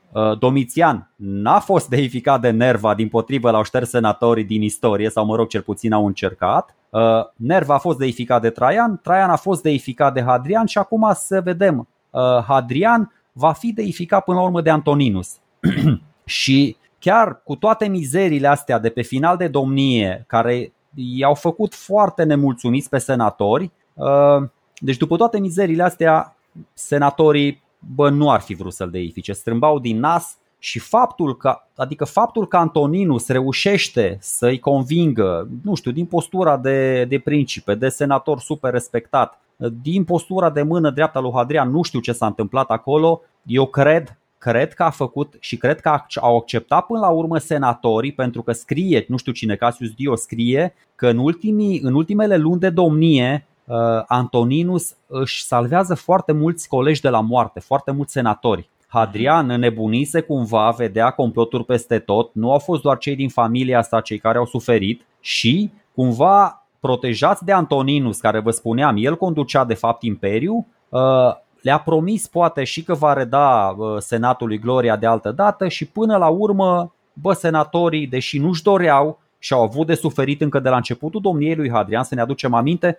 până la urmă ce fac? Îl deifică pentru că ă, asta era atribuția senatului. Deificarea nu era atribuția principelui, era atribuția senatului. Dacă principele nu se înțelegea bine cu senatul, n-avea ce să facă. Și cu toate astea, senatorii, senatorii acceptă să-l, dei, să-l deifice pe un Hadrian care le-a creat numai probleme, cel puțin la începutul și la sfârșitul domniei. Deci încep bine până la urmă. Asta mi se pare că uh, ăsta al lui Antoninus Pius este și de aici până la urmă. Faptul că reușește să fie să împace pe toți, să fie și smerit față de unii și față de alții, cumva de aici îi, se, uh, îi rămâne și, și mie mi se pare foarte frumos uh, cumva renumele ăsta, decât să spunem toată pleiada aia de nume pe care doar citind-o o mai ține minte, e mai e mult mai util așa să îi spunem Antoninus. Bă, Antoninus Pius sau Antoninus cel Pios? Că Pius cred că nici nu există cuvântul în limba română. Păi nu, de ce luat asumat ca nume?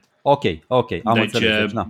na, e... Bun, deci Pius să-i spun tot, și latinii, și englezii, și românii, și francezii, și toată lumea. Da, da, da, deci și la noi Antoninus Pius. Bun, uh, bun. Nu, nu-i aplicăm atributul. Nu-i spunem uh, cel smerit, pe, cel pios. Exact, pe, pe stil oriental. Că apropo, astea, atributele astea sunt pe stil oriental. Uh, pe stil occidental ăștia preferă numărul, știi? E, A, da, e, da. De, de exemplu, am văzut în uh, ceva bă, discuții era Faustina 1 și Faustina 2, știi?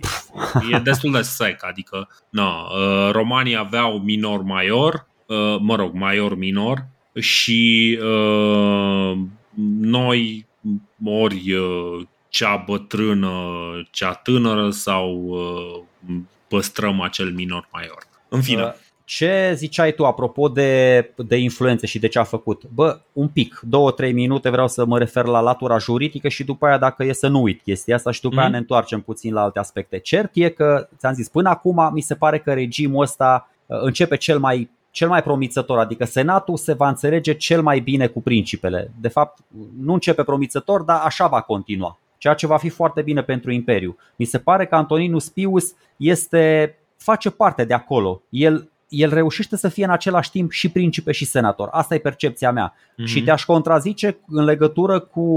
Am, am citit și eu, am citit și eu, dar e greu credibil. Eu, eu cred că, în primul rând, a fost plecat din Roma pentru că înainte să se întoarcă, el a fost proconsul, a fost guvernator al provinciei Asia. N-a stat doar în Roma și cred că a plecat din Roma și câtă vreme a fost împărat. Cred că n-a corespondat doar prin, prin epistole și prin scrisorele. Cred că nu, a ajuns zice că nu pleacă din Italia. Deci el se mai plimbă prin Italia. El a fost, apropo, el, el a fost unul din uh, guvernatorii provi- uh, provinciilor, regiunilor din Corect. Italia uh, desemnată de, de Hadrian. Da, asta era în 127 când am împărțit da. în 4 și oricum el a venit după aia și a făcut-o înapoi ca să se înțeleagă bine cu senatorii. A zis, bă gata, renunțăm la împărțirile astea. Mm-hmm. În 135 era în provincia Asia, Correct. dar eu, eu cred că și eu cred că a ajuns și prin Egipt și poate chiar prin Siria, Palestina. Din ce am citit eu așa am înțeles, deși ăia scriu, cumva au fost niște revolte pe acolo și cred, cred că a fost necesară prezența lui. Poate mă înșel, poate mă înșel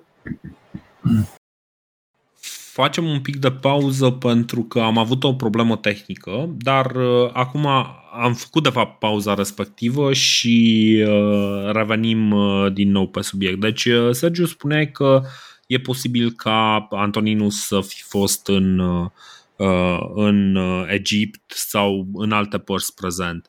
Uh, pe de altă parte, cumva nu cred, deci din câte am observat, cam toți, toți cei care au analizat epoca asta, în momentul în care un princeps se duce într-o zonă, lasă niște urme, există niște inscripții, niște ceva să rămână cumva în urma lui. Și nu pare să existe chestia asta în legătură cu Antoninus Pius.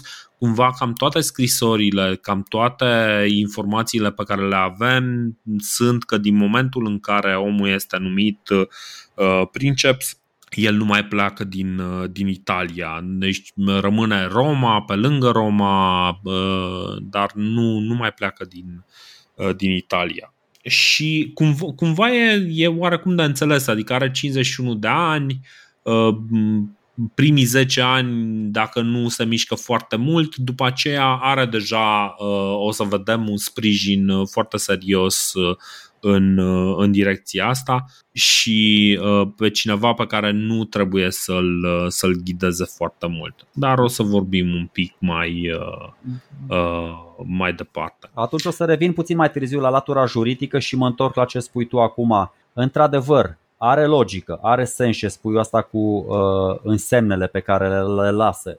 Dacă în cazul lui Traian și lui Hadrian, deși avem la fel de multe surse, Uh, oamenii ăia totuși bă, lasă în urma lor niște chestii cuantificabile, războaie, construcții, nu știu, călătorii, asasinate, dezertori, vedem că se întâmplă niște lucruri. La Antoninus nu prea avem, o să vedem nici războaie de mare amploare, nu avem nici călătorii. Până la urmă, Mm-hmm. Nu avem nici dezertor că nu e cazul, avem ceva construcții, dar în niciun caz de amploarea de pe vremea lui Traian sau uh, de pe vremea lui Hadrian, pentru că să fim serioși, numai unul este Apolodor din Damas, da, Apolodor nu mai era, a încercat și ăsta să se descurce cu ce a putut. Doar că viziunea lui pe partea de construcții, din nou, iar nu era, era să consolideze. Nu îți faci 10 case care încep să se prăbușească și îți faci 2, 3, 4, 5, bă și le consolidezi că trebuie să le și repari în timp. Să nu credeți uh-huh. că anumite construcțiile nu sunt veșnice. Dacă nu le întreții, se prăbușesc. Da. Uh, vorbim de incendii, vorbim de cutremure, deci nu sunt construcții care să stea acolo peste tot. Într-adevăr, am văzut și filozofia asta, uh, viziunea asta la adresa lui Antoninus Pius,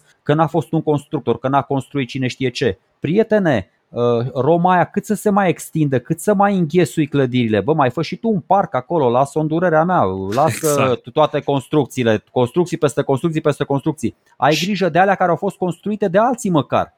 Mi, mi, se pare, mi se pare într-adevăr o chestie mult mai importantă și o chestie pe care oamenii în general o uită. Faptul că mentenanța este poate de patru ori mai importantă decât construcția propriu-zisă. Așa e, așa e. Și e și mai scumpă mai pe termen lung. Mai scumpă, da, exact. Uh, și uh, mentenanța este, este într-adevăr uh, ceva ce Antoninus reușește să facă.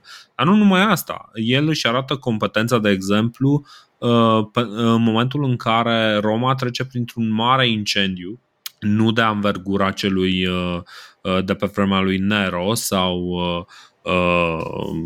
alte, alte incendii pe care le-am mai discutat, dar Uh, este un incendiu serios uh, pe care Antoninus, uh, situație pe care Antoninus o gestionează fără probleme majore, fără urmări foarte serioase. Deci, cumva, lucrurile astea sunt iarăși niște puncte în plus pentru, pentru Antoninus. Dacă Hai e să vreun vor... domeniu dacă e vreun domeniu unde, unde a excelat, așa văd eu din nou, la fel ca Hadrian, am avut uh, incursiunea aia uh, pe partea legislativă. Dacă e un domeniu unde a excelat Antoninus Pius timp de 23 de ani, o domnie suficient de, de consistentă, acela a fost din nou domeniul legislativ. Uh-huh. Mi se pare evidentă chestia asta, avea, el avea un asemenea caracter și o să vedem cât de fain îl caracterizează fiul său ăsta adoptiv, Uh, Marcus, uh, avea un asemenea caracter prin care reușea să-i adune pe toți ceilalți, toate mințile luminate, toți juriștii capabili din Imperiu uh, se strângeau sub acolo. Veneau în cancelarul lui Antoninu și ăsta avem, să știți că avem și niște uh, principii care ne-au rămas de pe vremea lor. Avem niște ziceri, să zicem, niște motouri, aia cu e mai important spiritul legii decât litera ei. Uh-huh. E una din, din maximele lui și uh, Stai că mai era ceva, deși e greu cu traducerile astea pe aici. Zice așa, indiferent de cât de alterată ar fi forma legii, ea trebuie interpretată în așa fel încât să, să, șlu, să slujească justiția, nu legea. E mm-hmm. foarte tare chestia asta, prietene. Deci cât de tare e asta. Să, să, deci o lege trebuie să, just, să, să slujească justiția. O să vedeți că e diferență majoră între justiție și lege. Și vă mai spun încă una și mai tare, tot de la Antoninu Șitire, uh, Știți principiul prezumției de nevinovăție? Bănuiesc că îl știți, că toți suntem, adică îl considerăm acum o chestie din asta. Da? Toți suntem considerați nevinovați până vine o decizie uh, definitivă și irrevocabilă din partea unei instanțe de judecată. Antoninus și juriștii lui sunt responsabili de chestia asta. Mm-hmm. Deci, și de multe, multe alte chestii. Apar acum institutele lui Gaius, care sunt ce, o, puțin spus o enciclopedie, sunt niște tratate exhaustive de drept prin care se încearcă mai departe. E, e mai tare decât edictul ăla lui uh, Salvius Iulianus de pe lui Hadrian. Uh-huh. Se încearcă o, o unificare, o, nu doar o unificare, o modernizare a dreptului roman. Și apropo de modernizare și de legi în pas cu, cu vremea, uh, se referă foarte mult la îmbunătățirea, e o, un, uh, un capitol întreg despre condițiile sclavilor din Imperiu. Și tot așa că spuneam data trecută, e interzisă, uh, sclavul nu mai ajunge să fie considerat un res, un lucru. Sclavul e considerat pe vremea lui Antoninus Pius o ființă umană. În sfârșit s-au convins și romanii că sclavii sunt chiar ființe umane și după 300-500 de ani și nu mai aveai drept, uh, tu ca stăpân de sclavi, nu mai aveai drept de viață și de moarte asupra sclavului. Pentru că mm-hmm. nu, mai, nu mai era din punct de vedere al statutului juridic un lucru. Deci se întâmplă niște chestii din astea foarte faine și încă cel mai important lucru, tot așa m-am gândit, dacă de la greci avem filosofia, bă, de la romani avem dreptul ăsta.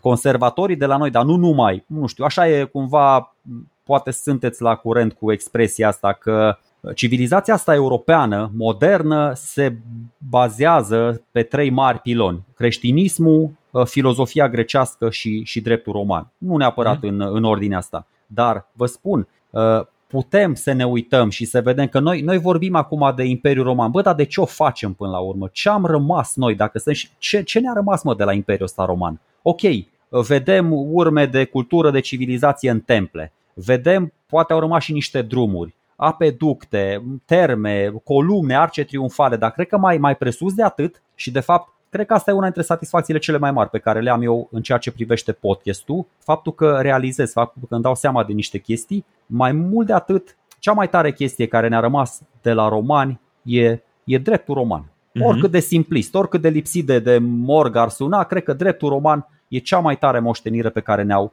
uh, lăsat-o romanii. Nu războaie de cucerire, nu triumfuri, uh, nu uh, monumente, bă, sălile astea de judecată unde se șlefuiește legea, care trebuie să fie mereu la zi, care trebuie să fie la fel și pentru dulei și pentru căței, în interesul guvernării, în interesul administrației, dar mai presus în interesul cetățeanului. Și este la fel de valabilă chestia asta și pe, și pe vremea noastră. Și cred uh-huh. că, mhm. Cred că pe vremea lui Antoninus Pius s-a întâmplat chestia asta și pentru asta, pentru asta bravo lui. Și încă o chestie care justifică numele de Pius, că am adus uh, vorba. O, o, o să discutăm, dar înainte vreau să păstrez o idee pe, pe treaba asta cu, cu legea. Într-adevăr, deci uh, și noi uitându-ne la uh, noi ca națiune și ce, ce împrumutăm de la ei, până la urmă, da, ok, avem creștinismul, care creștinismul este, este și ăsta într-un fel moștenirea de, tot de la romani. Avem, avem limba, da? limba cumva o avem împrumutată, chiar dacă este și un, un reîmprumut făcut, făcut în secolul uh, 18-19, uh, în secolul XIX în mod deosebit. Uh, avem, uh, dar într-adevăr avem până la urmă ca și bază, ca și fundament pentru societate, pentru cultură, avem uh, aceste aspecte de drept uh, pe care în cele din urmă pe diverse filiere uh, au fost întotdeauna uh, de, uh, de inspirație romană, de la romani. Știi? Deci, da, uh, da, cumva, da, și, și o, să, o să urmărim împreună până la urmă chestia asta, pentru că, exact cum ai spus tu, poate că cine a bătut pe cine, cu ce legiune, unde este mai puțin important decât uh, acest aspect care până la urmă este esența, uh, esența societății care s-a transmis mai departe și este până la urmă fundamentul nu numai civilizației noastre, ci și civilizația vestul pe care îl, uh, la care ne uităm admirativ, știi? Adică până la urmă aia e legea, este, uh, este esența civilizației uh, occidentale. Mm, da, n-aș vrea să intru foarte mult în amănunte. În vest și la noi, observ trendul ăsta, se pune foarte mult accent pe istoria modernă și contemporană și se consideră istoria medievală și cea antică aproape lipsite de relevanță. Este fals. Uh-huh. Este fals pentru că, într-adevăr, e mult mai bine documentată de la apariția tiparului, avem o tonă de informații și putem să ne facem o idee mult mai bună asupra istoriei moderne și contemporane, inclusiv la noi în țară, dar credeți-mă, sunt foarte multe lecții, nu astea războinice, celelalte, astea legale, astea filozofice, Păi de la greci se spune că nu s-a mai inventat filozofie nouă. Așa că și apropo de evoluția asta și de cum s-a înrăuirit până la urmă și creștinismul în, în dreptul ăsta roman, uh, Traian am discutat atunci cu scrisorile lui către și dinspre uh, Pliniu cel tânăr, a fost, să spunem, extrem de atent cu secta asta în continuă expansiune, da? cu mici, mici excese pe aici colea, dar a fost decent. Mm-hmm. Adrian mi se pare iar a fost destul de tolerant față de, față de creștini. Bă, dar Antoninus e de-a dreptul prietenos, deci sunt mărturii ale Sfinților Părinți, sunt, uh, spun ăștia de implicarea lui Antoninus în uh, prevenirea persecutării creștinilor din Atena, din uh, Salonic, ceea ce mhm. iar spune, dacă mă întreb pe mine, spune mare lucru despre caracterul omului, că aici vreau să ajung până la urmă. Adică el, bă, nu dorește să interfereze cu credințele intime ale supușilor din Imperiu și am mai spus chestia asta și episoadele trecute. Mie mi se pare Imperiul Roman un imperiu destul de tolerant din punct de vedere al credințelor religioase. Cu destule excepții, într-adevăr, dar așa, angro, a la long, mi se pare un imperiu tolerant. Nu e un imperiu, în primul rând, n-au o religie de stat ăștia. Neavând o religie de stat, n-au ce să impună, ce să le zică lor n-ai cum să-i cere ăluia din Galia să creadă în aceleași chestii cu ăla din Egipt, că e o absurditate, sau ăla din Mauritania cu ăla din Dacia. ce cu prostia asta? Și atunci s-au prins și romanii de, de adevărul ăsta istoric, de diferențele astea dintre provincii și au spus, bă, prieteni, câtă vreme credințele voastre nu aduc atingere lui Jupiter, Maximus, Ultor, Mars și așa mai departe și, nu știu, uh, orânduirii constituționale nu ne deranjează pe noi, puteți să credeți în cine vor mușchii voștri. Noi ne-am discutat uh, episodul trecut, dar și Hadrian s-a dus pe o pantă din asta mistică cu nu știu ce mistere leusine din Grecia care nu aveau nicio legătură cu panteonul roman, absolut nicio legătură. Uh-huh. Și nu l-a certat nimeni, nu i-a zis nimeni, a zis, bă, dacă atâta poți, atâta te duce, asta e trăirea ta lăuntrică, na, du-o până la capăt. Dar, într-adevăr, cum spui și tu, cam asta e ideea. N-au rămas multe lucruri despre el, doar cele scrise cumva și atunci la celelalte putem să facem sau nu facem, uh, să nu facem referințe. Cel mai tare, cea mai tare caracterizare a unui împărat uh, este următoarea. Nu are nicio legătură cu partea fizică și ne oferă fiul său adoptiv Marcus Aurelius, care spune cam așa. Am tradus eu, sper mm-hmm. să-mi fie ieșit la tatăl meu, deci asta e traducerea, uh, e caracterizarea lui Antoninus Pius, făcută de Marcus Aurelius. O să mai auzim de Marcus Aurelius, chiar dacă acum Dorin se, se încăpățânează să-i spună alt cumva, tot alt nume, alt nume, alt nume, să vă inducă în eroare. Așa e Dorin, e un om rău. Uh, deci, la tatăl meu... Marcus Anius Verus vrei să zici. Da, da, da, Verus ăsta, spune următoarele chestii. La tatăl meu am văzut cumpătarea manierelor, fermitatea deciziilor, disprețul față de gloria vanitoasă. Știa când să se odihnească și când să muncească. M-a învățat ce înseamnă autocontrolul față de tentații, un fel de patim potolite. M-a învățat să mă port ca un egal între egali și să nu-mi tratez prietenii cu superioritate. Uh, to lay on my friends no burden of servility. Mă rog, să-mi tratez prietenii fără povara servilității cumva mm-hmm. de genul ăsta, așa că dacă zic sclavie sună prea dur. De la el am învățat să accept orice eveniment pe care nu-l pot schimba și să reacționez cu calm și seninătate. Am învățat să mă ridic deasupra aplauzelor vulgare și a criticilor invidioase. Am învățat să să-i venerez pe zei fără superstiții și să-i servesc pe supuși fără ambiții personale. Tatăl meu era mereu prudent și moderat. Avea în vedere doar datoria sa, nu opinia pe care și-o formau alții despre el. Acesta era caracterul și manierele de care a dat dovadă toată viața. Nimic crud, nimic excesiv, nimic nepoliticos, nimic care să arate duritate sau violență. Deci, cu alte cuvinte, băi, eu am citit chestia asta și am și cred, sunt acum uh, sub efectul ăla, uh, Antoninus Pius a fost nu doar tatăl lui Marcus Aurelius, a fost tatăl lor.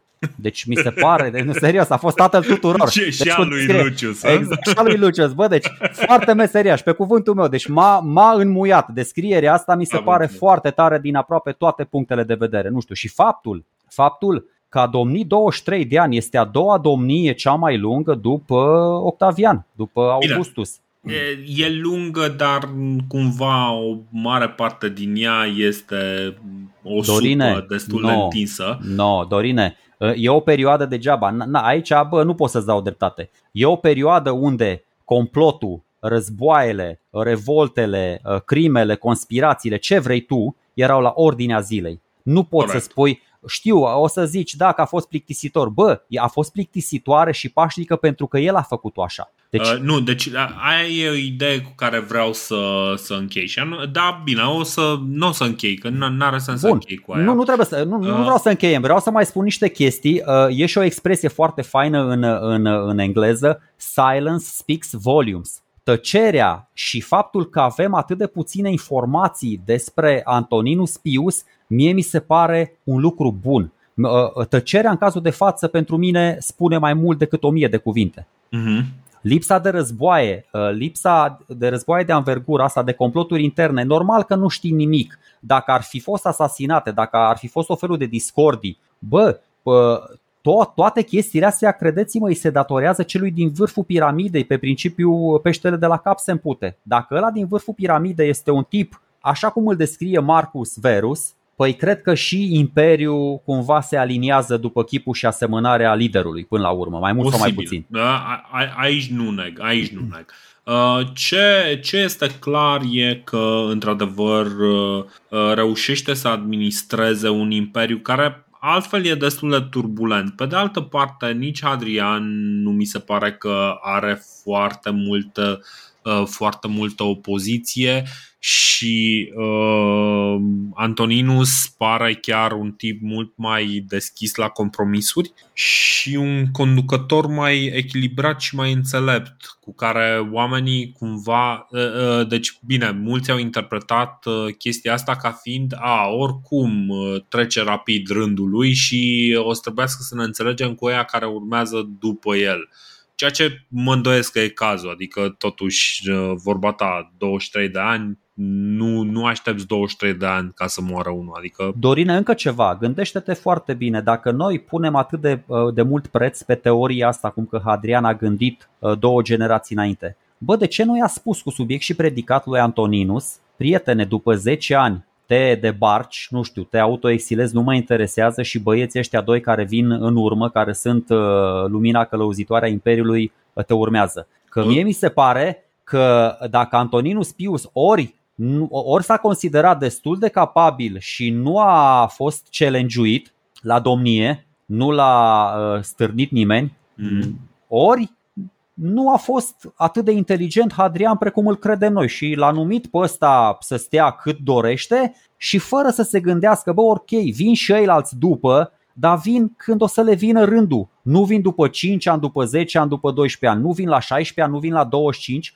că am văzut ce se întâmplă când îi dai unui tinerel foarte multă putere. O ia razna, nu știe să o gestioneze. Și atunci Correct. mai bine să aștepte matur că toți ceilalți, adică mulți, Claudius, Tiberius, Domitian, ă, Traian, Hadrian, bă, erau trecuți 35-40 de ani, adică aveau o vârstă a maturității, nu te apuci tu să conduci un imperiu la 15 ani, că nu merge, nu funcționează deci, așa lucrurile. Gen, genul ăsta de gândire unde, unde îi se acordă lui Hadrian uh, un fel de mastermind, un fel de uh, minte, minte supremă care 23 de ani mai târziu acționează pentru a pune uh, pe Marcus Aurelius în frunte. E, e o gândire, hai să nu-i zicem gândire magică, dar este o gândire puternic simplificată, genul ăla de gândire care spune că băi, uh, Homo sapiens uh, uh, s-a uh, a, a existat deodată pentru că cineva avea nevoie să-și facă, nu știu, o hăinuță și a zis nu, nu, nu, hai să folosesc o unealtă pentru chestia asta. Uh, deci e genul ăla de, de simplificare, nu știu, genul ăsta de simplificări le găsiți în, uh,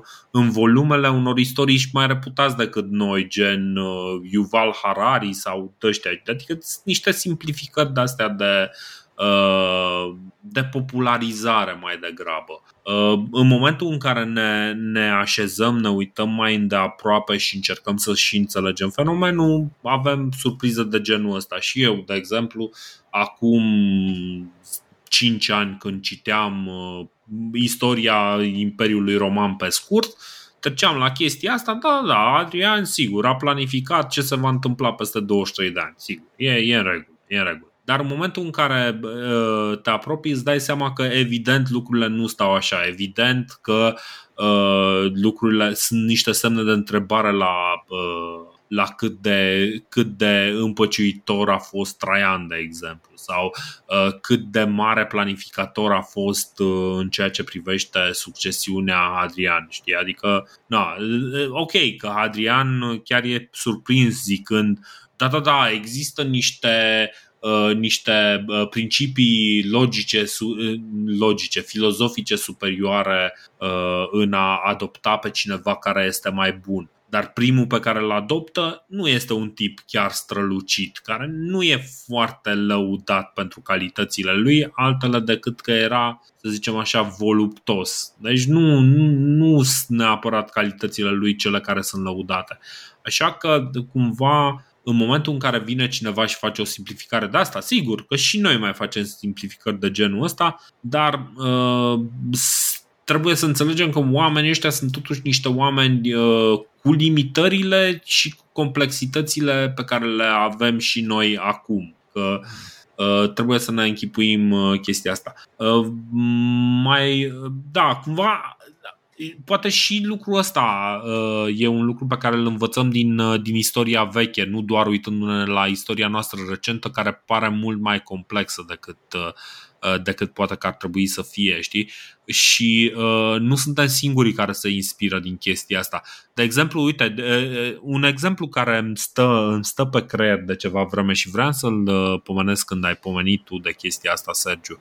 Uh, de exemplu, o sursă foarte importantă de inspirație pentru, pentru nimeni decât Stalin a fost Sula, Uh, Cornelius Sula. Uh-huh. Și uh, știm acum pentru ce dictator de la conducerea Rusiei, pe care nu o să-l numim, uh, este inspirație Stalin. Deci vedem cum iată că, ok, poate nu este relevantă istoria uh, veche, dar uite că este într-un fel. Știi? În primul rând, cu cât cunoaștem mai bine o epocă, cu cât citim mai, cu cât suntem mai bine pregătiți, cu atâta riscul ca spiritul critic să fie prins în offside este mai mic. Uh-huh. Așa cum spune și tu, acum 5 ani și eu citeam niște chestii și eram destul de credul. Citeam și una și alta și ziceam, bă, da, dacă a scris ăsta, așa e, fără să îmi pun mintea la uh, contribuție activ, adică, bă, citind activ. Citind activ, și încercând să îmi dau seama dacă are logică ceea ce citesc. Pentru că istoria nu e beletristică. Deci istoria nu e beletristică, e mult mai mult decât atât. E filozofie, e arhitectură, e ce vreți voi, dar nu e doar beletristică. Uh-huh. Uh, și apropo de chestiile astea, noi le simplificăm, poate anumite topicuri alegem să le simplificăm, dar în niciun caz nu simplificăm vederea de ansamblu. Vederea de ansamblu tot timpul e mult mai complexă decât ați crede, decât v-ați aștepta. Indiferent că vorbim de acum 30 de ani, că noi habar n-avem ce s-a întâmplat nici la Revoluție, indiferent că vorbim de acum 3000 de ani, de pe vremea lui Hatshepsut și a lui Ramses al II-lea și așa mai departe. Mm-hmm. Dar să nu credeți că totul a fost lapte și miere pe vremea lui Antoninus Pius. Noi prezentăm cumva, eu sunt plăcut surprins că poți să ai și genul ăsta de abordare într-o perioadă criminală. Dar și acum, pe vremea lui Antoninus Pius, sunt niște raiduri ale unor triburi din uh, nordul Imperiului, briganzii pe teritoriile britanice, chiar la nord de zidul lui Hadrian, de îl determină pe Antoninu să mai facă un zid ceva mai la nord, mă rog, de două ori mai micuț și nu chiar atât de impunător, dar Uh, și o revoltă care durează vreo 2 ani de zile, deci e destul de serioasă. Da. Avem în altă provincie niște, niște raiduri ale maurilor și ăștia la adăpostul, uh, la adăpostul munților Atlas, o să vedeți, afectează viața comercială din Mauritania și din Numidia a la lung. Adică o să vorbim și pe vremea următorului împărat și am vorbit și în trecut, atacurile astea sunt aproape quasi permanente, nu, nici, nu prea au ce să le facă, că ăia se tot duc în deșert, se retrag, cunosc mai bine uh, teritoriul, încă de pe vremea lui Ugurta știm ce probleme au avut romanii cu ei. Avem probleme în Egipt, în Siria și Palestina.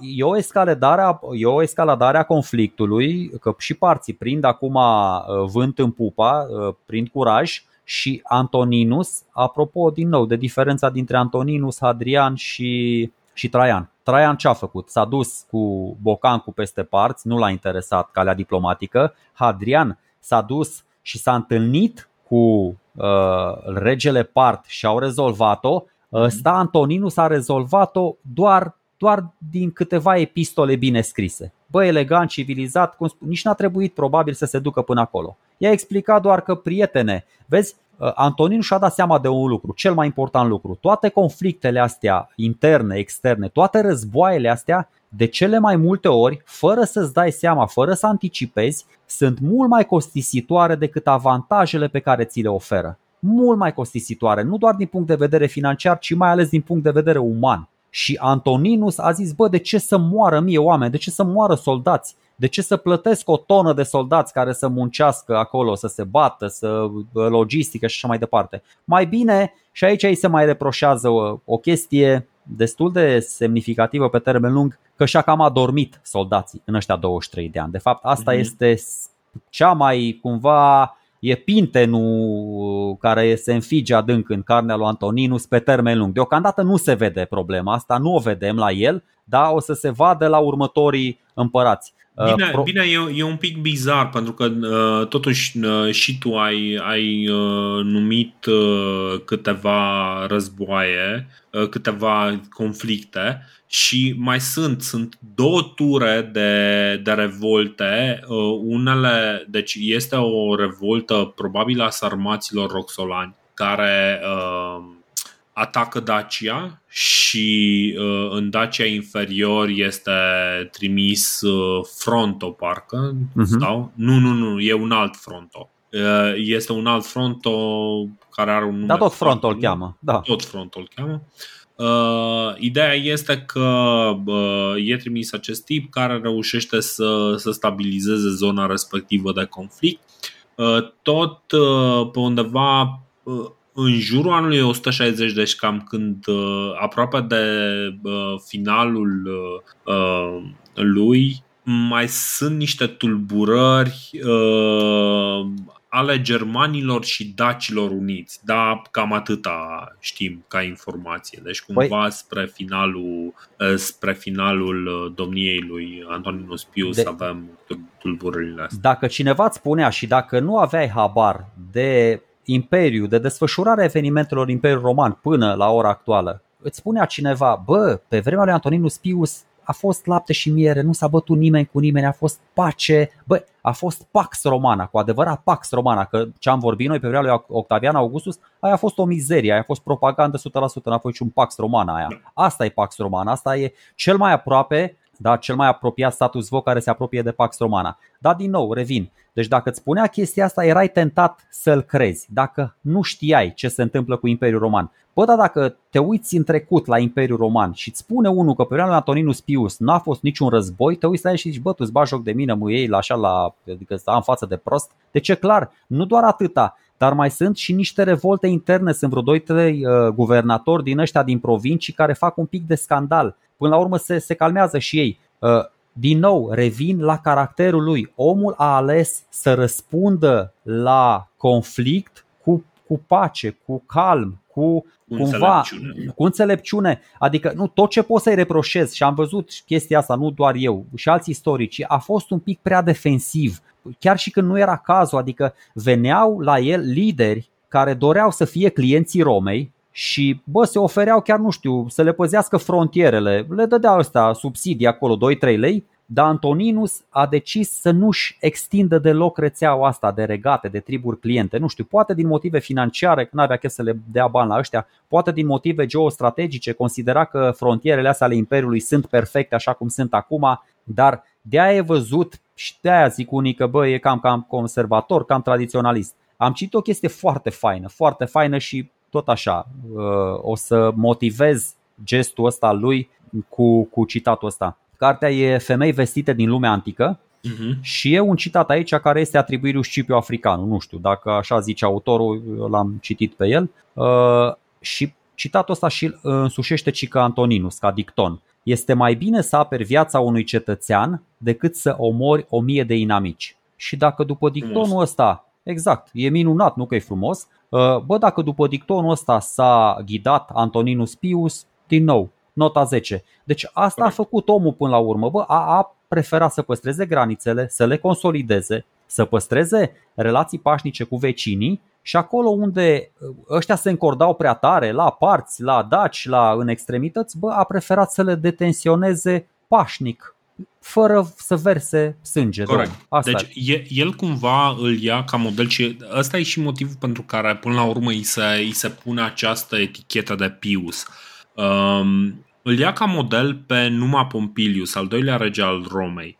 Și uh, treaba asta este o chestie puternic asumată. În anul 148 se, se împlinesc uh, 900 de ani de la înființarea Romei și, evident, uh, uh, profită de ocazie pentru a organiza niște jocuri, niște chestii, chestii normale, să mai dea, mai dă niște bani la populație, lucruri de genul ăsta. Dar el își uh, suprapune imaginea personală cu imaginea lui Numa Pompilius. Acum, pentru cei care nu au fost alături de noi sau poate n-am insistat noi, nu, nu mai știu exact cât de, cât de inteligenți eram atunci când am uh, vorbit despre regii Romei să vorbim în detaliu, Numa Pompilius este uh, cel care a urmat după Romulus și Remus, care din ei a rămas, Romulus a rămas, nu în viață. Da, da. Uh, el uh, este practic uh, un. Uh, e oarecum opusul lui Romulus. Este, nu este luptătorul, este, uh, este preotul, este cel care a pus în ordine uh, viața spirituală a Romei și în cele din urmă a pus în ordine și până la urmă legea în, în Roma. Uh, Numa Pompilius este văzut, e practic omul uh, în timpul căruia Roma nu a atacat pe nimeni, nu a, nu a fost războinică deloc și a avut, nu știu, cât 30 de ani sau ceva de genul ăsta de pace. Acum, zicem de 30 de ani, dar nu sunt 30 de ani pentru că acolo sunt dacă mai țineți minte, eu făcusem la un moment dat niște observații și anume că uh, Titus Livius, de exemplu, fituiește uh, în așa fel încât democrația romană să vină fix cu un an înaintea democrației uh, din, din Atena. Deci cumva acolo s-ar putea să fie un pic de măsluire de date de date și de informații, pentru că na, sunt și după ce Roma a fost arsă de vreo două ori. Bă, cât de da. tare, cât de tare se schimbă paradigma. Pe vremea Republicii, dacă te asociai, deci doar dacă te asociai sau aveau ceilalți impresia că te asociați cu un rege, era nasol rău de tot. Dacă vedeau mai mult de o flamură de purpură pe tine, te asasinau. Acum, pe vremea Imperiului, vedeți, Republica trebuie uitată cumva. Imperialiștii își asociază numele cu regaliștii republicanii nu puteau să-și asocieze numele cu regaliștii că era regimul pe care l-au dislocuit. La fel, imperialiștii nu puteau să-și, să-și aroge cumva niște merite republicane pentru că erau regimul pe care l-au înlocuit. Apropo, și bine, ok, n-am tratat atât de serios perioada aia pentru că nu știu dacă chiar își avea rostul, clar nu eram atât de bine pregătiți, dar da, uh, romanii înainte să fie imperiu și republica au fost dita mai regatul multă vreme. Da, da, da. Uh, bun, deci uh, ar mai fi încă o chestie. Pe lângă aceste tulburări și iarăși în Dacia avem foarte puțină informație din păcate, nu, nu o să insistăm foarte mult uh, pe asta. Deci într-adevăr, la, la o trecere așa superficială, Antoninus Pius e destul de plictisitor și chiar, chiar găsisem o carte unde uh, domnia lui e tratată ca plictisitoare și era atât de plictisitoare încât ăsta, și ăsta a stat zi și noapte, lucra numai ca să păstreze treburile să fie plictisitoare. Asta e evident o exagerare. Deci nu, nu a dispărut niciun ingredient din, din ceea ce știm noi despre uh, Principatul Roman.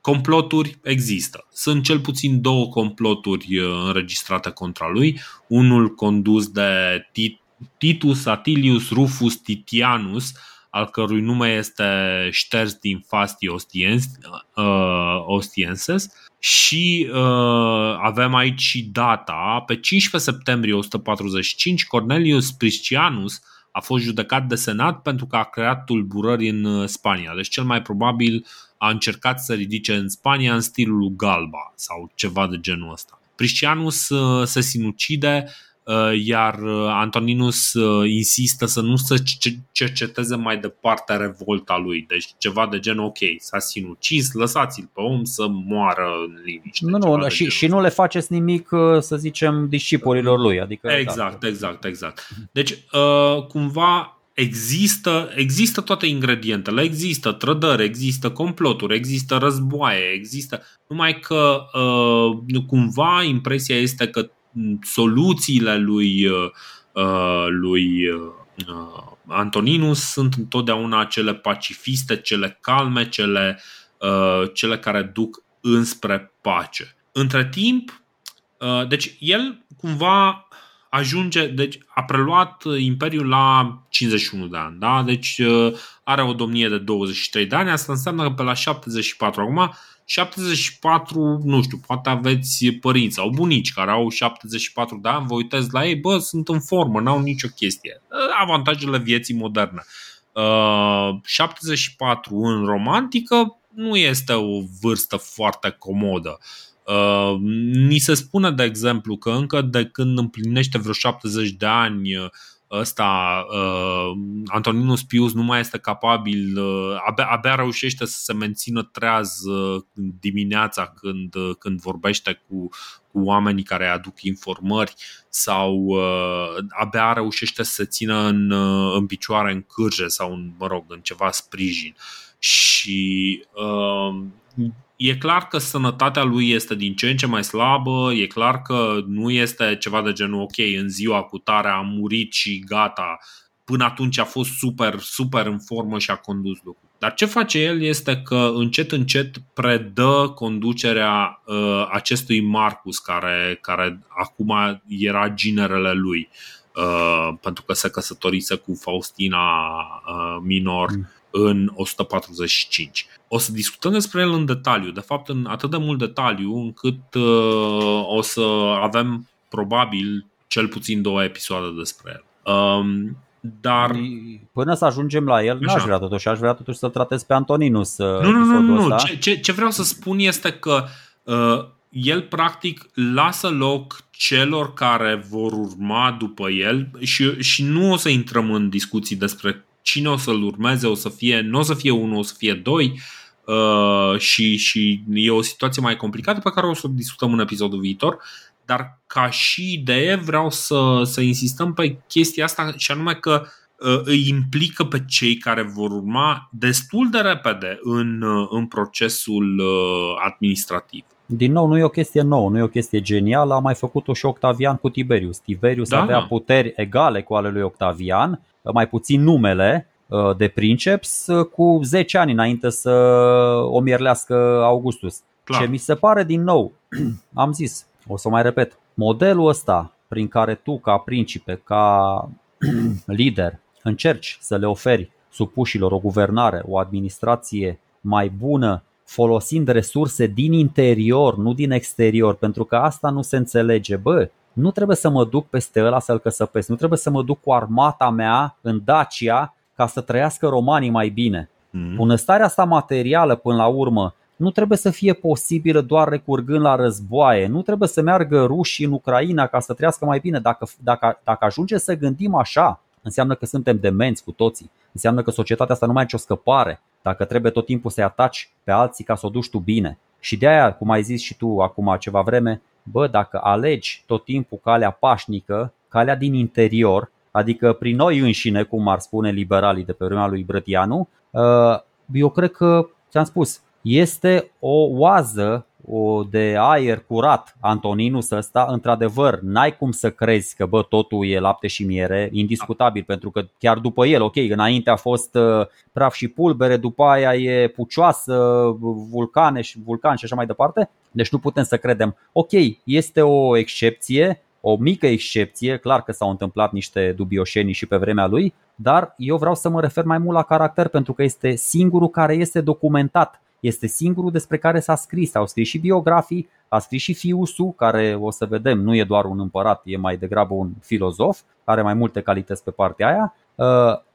Uh, și da, o să mă refer la el pe partea asta și la fel și partea de concluzii, că văd că tu vrei să-l omori, așa te apropii de bătrânețea lui, dar poți te lasă, te lasă să-l omori, dar mai am așa două, trei concluzii tot de bine despre, despre Antoninus ăsta. Uh, sigur, deci o să ajungem la concluzii, pentru că deja cumva am trecut economic, uh, juridic, uh, militar, am, am trecut și prin părțile de cancan, cumva am cam desenat uh, Uh, ce este acest uh, Antoninus, cred că cei care ne ascultă au putut să-și formeze o imagine despre, despre el suficient de clară, să, să ne dăm seama că deși e cumva uh, un, un, uh, o apariție surprinzătoare pentru mine, cel puțin. Eu eram ferm convins că Antoninus Pius este uh, cineva care nu prea are foarte multe să ne zică, în schimb, uite că există destul de multe lucruri care ne, ne rămân uh, de la el și uh,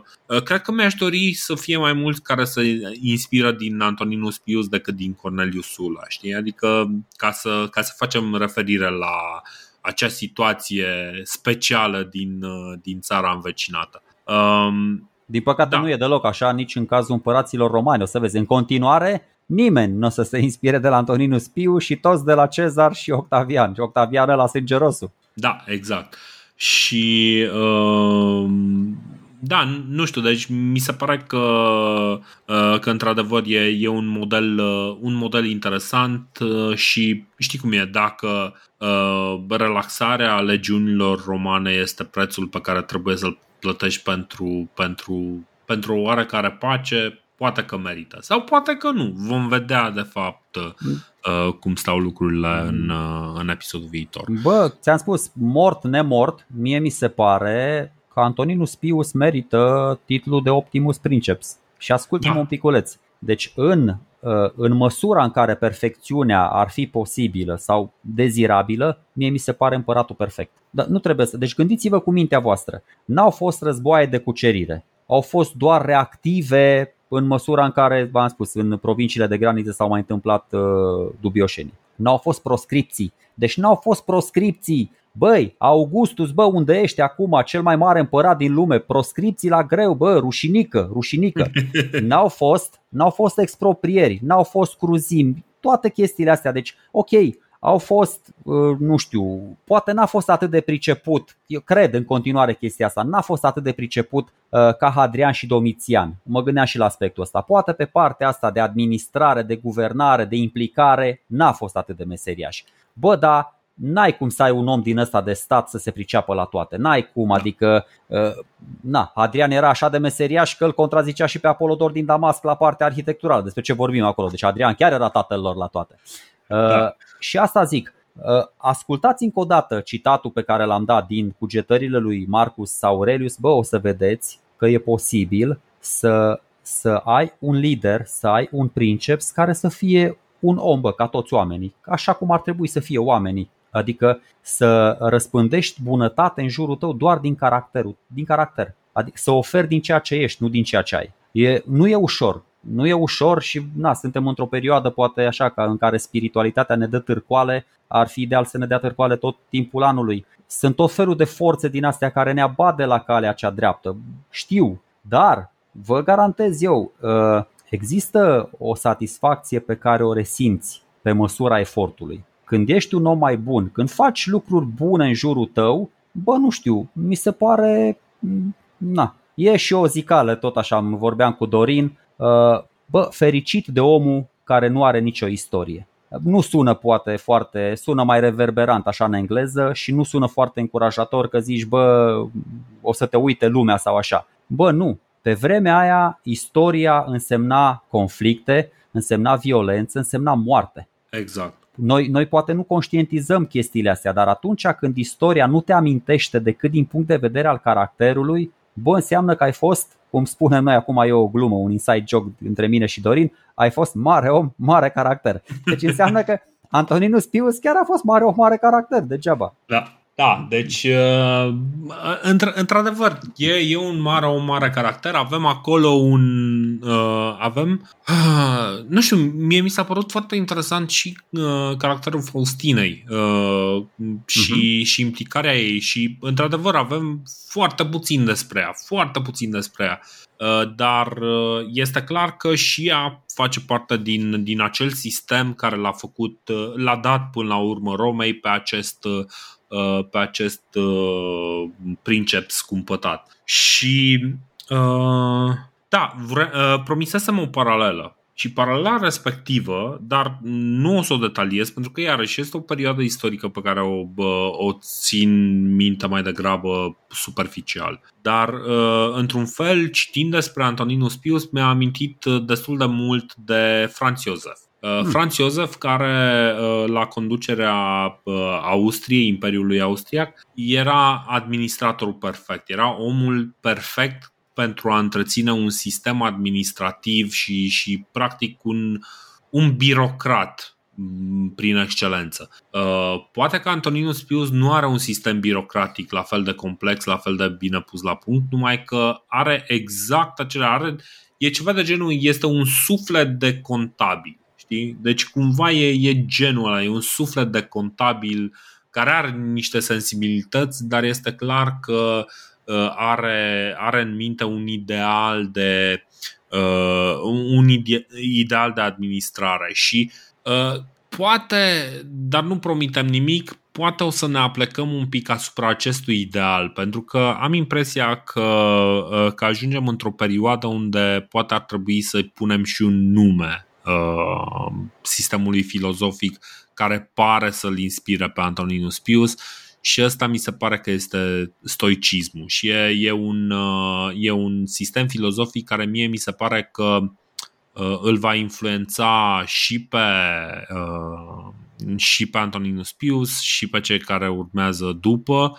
și ne influențează și pe noi astăzi, poate astăzi mai mult ca niciodată. Uh, și poate că într-unul din episoadele viitoare o să stăm un pic mai pendelete să, să discutăm despre, despre treaba asta. Mie mi-ar plăcea să trasez așa niște idei despre mai multe uh, curente filozofice grecești. O să vedem, nu doar stoicismul ăsta e meseriaș, mai avem și epicureismul care e prost înțeles în zilele noastre. Sunt multe uh, uh-huh. aspecte, dar uh, uitați-vă puțin, ziceam, fără să facă nimic, fără să aibă vreo istorie, bă, Antoninus Pius chiar a rămas în istorie. A rămas da. în istorie ca, na, eu v-am spus, după da, o mila mea părere, uh, e, e cam cel mai bun împărat de până acum. Așa, așa-l văd eu. Chiar mm-hmm. și mhm. fără să facă nimic. Bă, să, eu vă doresc să vă plictisiți de moarte în timpul fiecărui lider. Dacă rușii și ucrainenii se plictiseau de moarte acum, credeți-mă că nu mai era niciun război între ei.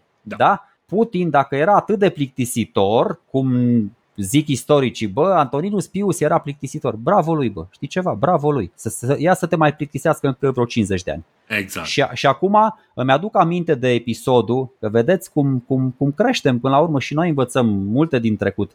Îmi aduc aminte de episodul pe care l-am făcut noi doi împreună cu prietenii noștri, cu Călina și cu Nathan. Și la final de episod, țin minte, nu mai știu exact ce am zis eu, dar mi-aduc aminte. La final de episod a venit vorba asta, să bă, hai să spunem fiecare pe cine considerăm noi cei mai buni împărați romani. Și trebuia fiecare să facă un podium. Și toată lumea a zis atunci, bă, Octavian, Traian, Constantin cel Mare, Justinian, nu știu ce. Eu recunosc, pe vremea nu prea știam multă istorie romană și cred că am zis și eu ceva Traian, Octavian și Constantin. Cred că pe ăștia trei, nu știu în ce ordine. Bă, dar acum vă spun, uh, l-aș pune pe primul loc fără să ezit pe Antoninus uh, Pius și pe doi și pe 3 ar fi Hadrian și Domitian sau Domitian și Hadrian, mă mai gândesc. Dar mm-hmm. ăștia 3 ar fi deocamdată, v-am spus, deocamdată din uh, principii de până acum. Dar vă spun, la nivel de percepție, bă, Traian și Octavian rup zona.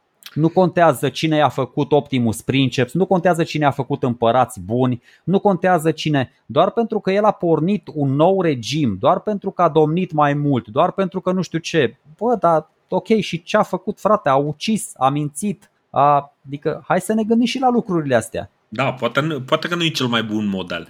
Uh, băi, da, vorbim de, vorbim de chestii care uh, mi se schimbă și mie. E clar, percepția față de Antoninus Pius este uh, este mult schimbată. Uh, din punctul meu de vedere, mie mi se pare că Domitian uh, a fost mai bun. Eu am, bine, eu, eu am un pic niște percepții uh, diferite. Acum citind am, am dezvoltat o oarecare simpatie pentru Nero, care Nero mi se pare că este un, a fost un princeps mai favorabil uh, plebei și mai puțin favorabil uh, uh, aristocrației. Uh, Domitian, iarăși, mi se pare un, uh, un tip uh, foarte interesant și, uh, într-adevăr, Antoninus Pius este o mare surpriză. Uh, Hadrian nu știu ce să zic, adică eu am niște semne de întrebare, dar pe de altă parte Hadrian a arătat pe lângă, pe lângă o aplecare înspre cultură, a arătat și o tărie de caracter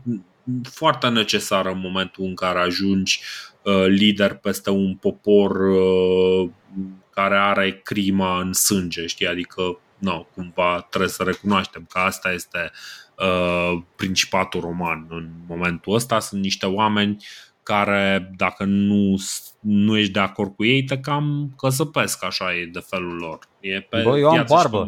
Eu am da. barbă și Hadriana a reintrodus moda cu barba, deci... Uh, deci trebuie, trebuie să-l apreciez pentru asta. Exact, da. Băi, măcar... și Antoninus Pius are barbă, deci poți foarte bine să zic, uh, știi cum e, nu-ți mai zic maestre, îți spun părinte.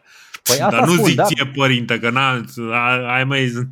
Păi da, în, în semn de respect pentru tatăl său adoptiv, exact, și Antoninus Pius, îl vedem da. în poză și în tot felul de busturi din astea cu, cu barbișon. Bă, chiar, spus, chiar, chiar și așa nu o să pun poza lui Antoninus Pius pentru că sunt fascinat de, de Faustina.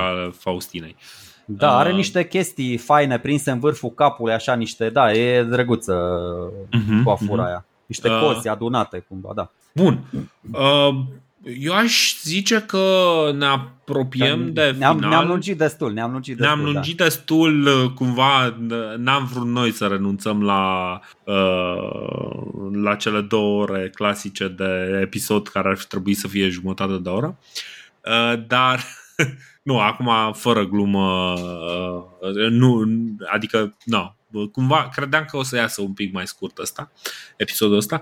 Uh, Te las pe tine să-l omori sau dacă vrei îl omorâm nu, data viitoare? Nu, deci uh, de murit nu moare spectaculos. Uh, o să-l omorâm data viitoare pentru că vorbim despre succesiune, dar în principiu moare în anul 161, deci am ajuns cu acest episod 126 în anul 161 e, și, și da, și pare că, că avansăm foarte puternic. Ceea ce va urma după el, eu zic că cel puțin, deci suspectez că o să vorbim vreo două episoade pentru că aș dori, mi-aș dori foarte mult să ne luăm un pic de timp și să vorbim despre uh, nu doar despre, uh, despre ce a făcut cel care, cei care vor urma după, după Antoninus Pius, dar vreau să vorbesc un pic și despre impactul pe care îl are în mod ciudat astăzi în societatea occidentală. Și chiar vreau să vorbesc despre lucrurile astea și cumva poate o să avem un episod special dedicat pentru treaba asta. Nu știu, planificăm noi under, undercover. Uh, oricum, mai era un lucru, uh, Sergiu, pe care uh, țin minte că tu vroiai să-l, uh, să-l precizezi. Ah, legat uh, de ce, ceva ce.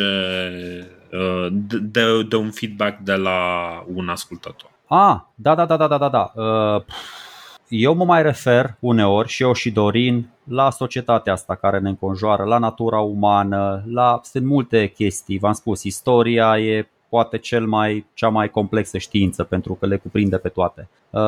Sunt unele lucruri la societatea asta care au evoluat, s-au transformat în bine și sunt multe alte nuanțe la noi, la natura umană care nu s-au schimbat câtuși de puțin. Și apropo de ce spunea și uh, ascultătoarea asta noastră, frumusețea unei societăți democratice, așa văd eu lucrurile, este fix asta. Eu pot să fiu cinic, pot să fiu uh, uh pesimist, pot să fiu uh, chirurgical de tranșant uh, și poate că am chef să justific nu știu, cruzimea sau lupta pentru uh, supraviețuire de pe vremea Imperiului Roman. Bă, vreau să fac eu chestia asta, nu știu, poate chiar îmi reușește pentru că am niște argumente impecabile. Și altcineva, o ascultătoare fidelă, vine cu argumente la fel de pașnice, la fel de logice și încearcă să-mi demonstreze că n-am dreptate, că secolele astea de tehnologie, de civilizație ne-au schimbat, ne-au șlefuit instinctele, ne-au transformat în oameni mai buni. Doamne, ajută și sper din tot sufletul ca așa să fie.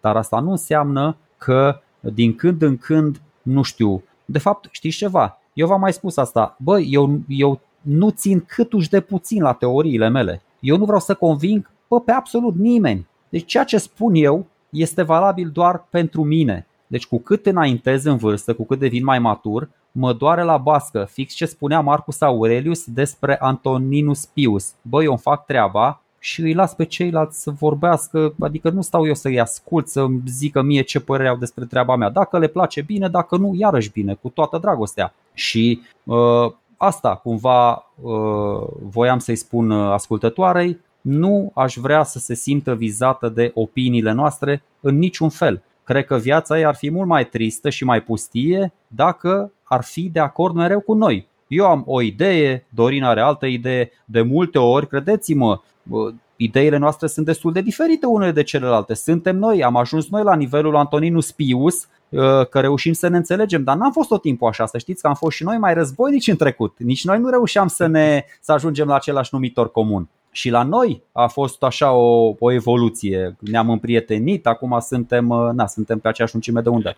Cel mai bun exemplu este uh, câte versiuni am avut uh, numai ca să scoatem primul episod și dacă veți asculta primul episod o să vă dați seama că e ceva de genul, bă da, băieții ăștia ce aveau de nu s-au înțeles, că și așa nu le-a ieșit prea bine.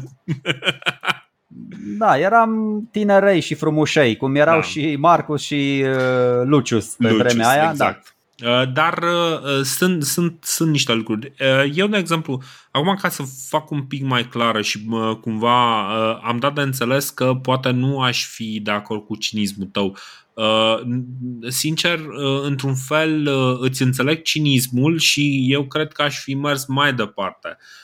Eu aș zice că în, în noi există acele porniri primale care sunt domolite numai de accesul la tehnologie, de faptul că suntem prinși într-o societate complexă, că în momentul în care deci numai cineva va împinge deci trebuie numai să împingă, numai să clatină un pic eșafodajul ăsta pe care ne-am construit noi uh, imaginea despre, despre viață, numai un pic să o clatine și atunci o să vedem cum iese toată scursura, tot răul din noi la suprafață. Și suntem cu toții capabili de rău, oricât de mult ne-am dorit să nu fim. Oamenii care, nu, care, care reușesc să se oprească înainte de a face rău în situații extreme sunt oamenii cu adevărat Uh, nu știu, sunt, sunt niște sfinți, niște martiri, poate, sunt niște,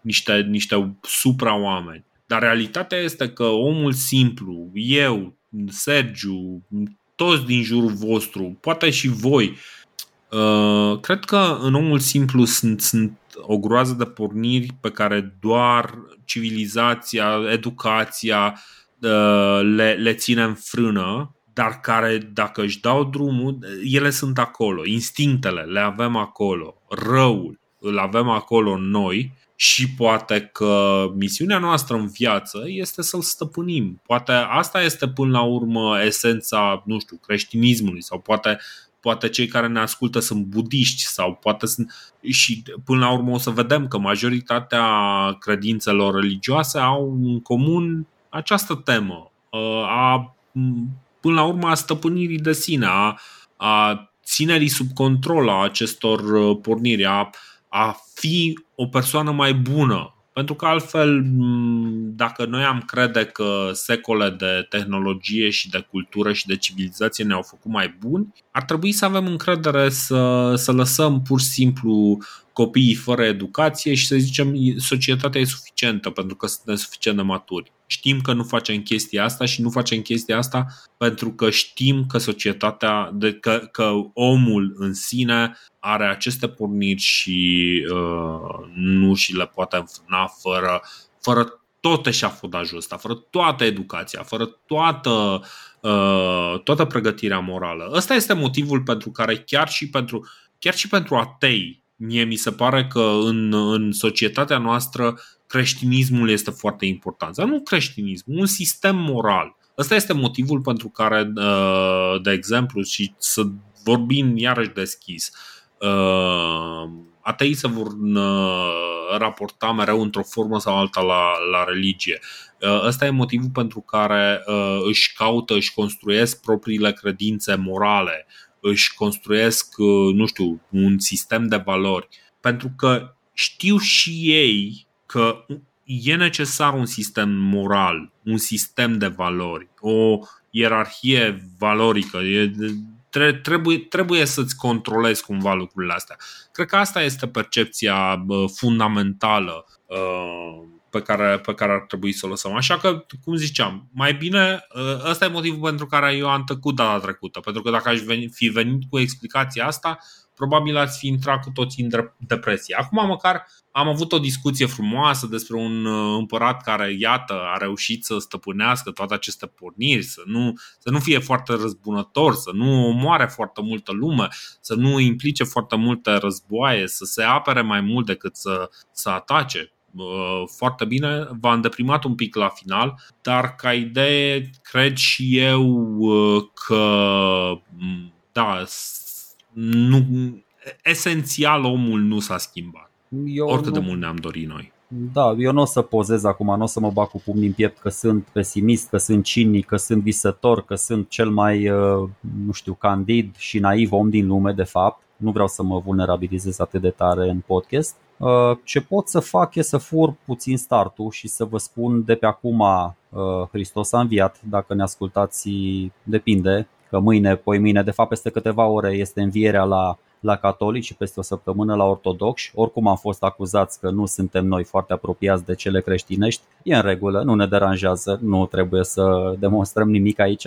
Uh, e un eveniment minunat din toate punctele de vedere, învierea Uh, Domnului, învierea lui Isus Hristos și sper în perioada asta să, nu știu, să devenim mai, mai cuvioși, mai, mai curioși, mai luminoși, mai pioși, cum e și Antoninus, Absolut. Uh, mai, mai conștienți de noi, bă, mai vii, de cine știe, poate chiar, poate chiar reușim să reînviem, poate hai să citim și Biblia și să vedem, să o interpretăm. Bă, ok, că, da, văd, știu că e mare trebușoară pe lumea asta acum să fie ateu, să îi tratez pe credincioși ca niște tolomaci, că ăia, da, ca niște mediocri din punct de vedere al IQ-ului, dar mă rog, nu putem. Hai să reînviem așa la o scară mai mică. Dacă, dacă el a reușit, poate reușim și noi să găsim niște resurse nebănuite de, de energie, de lumină în noi și întorcându-mă la bunătatea lui Antoninus Pius, bă, încercați să fiți mai buni, că e gratis și poate că, într-adevăr,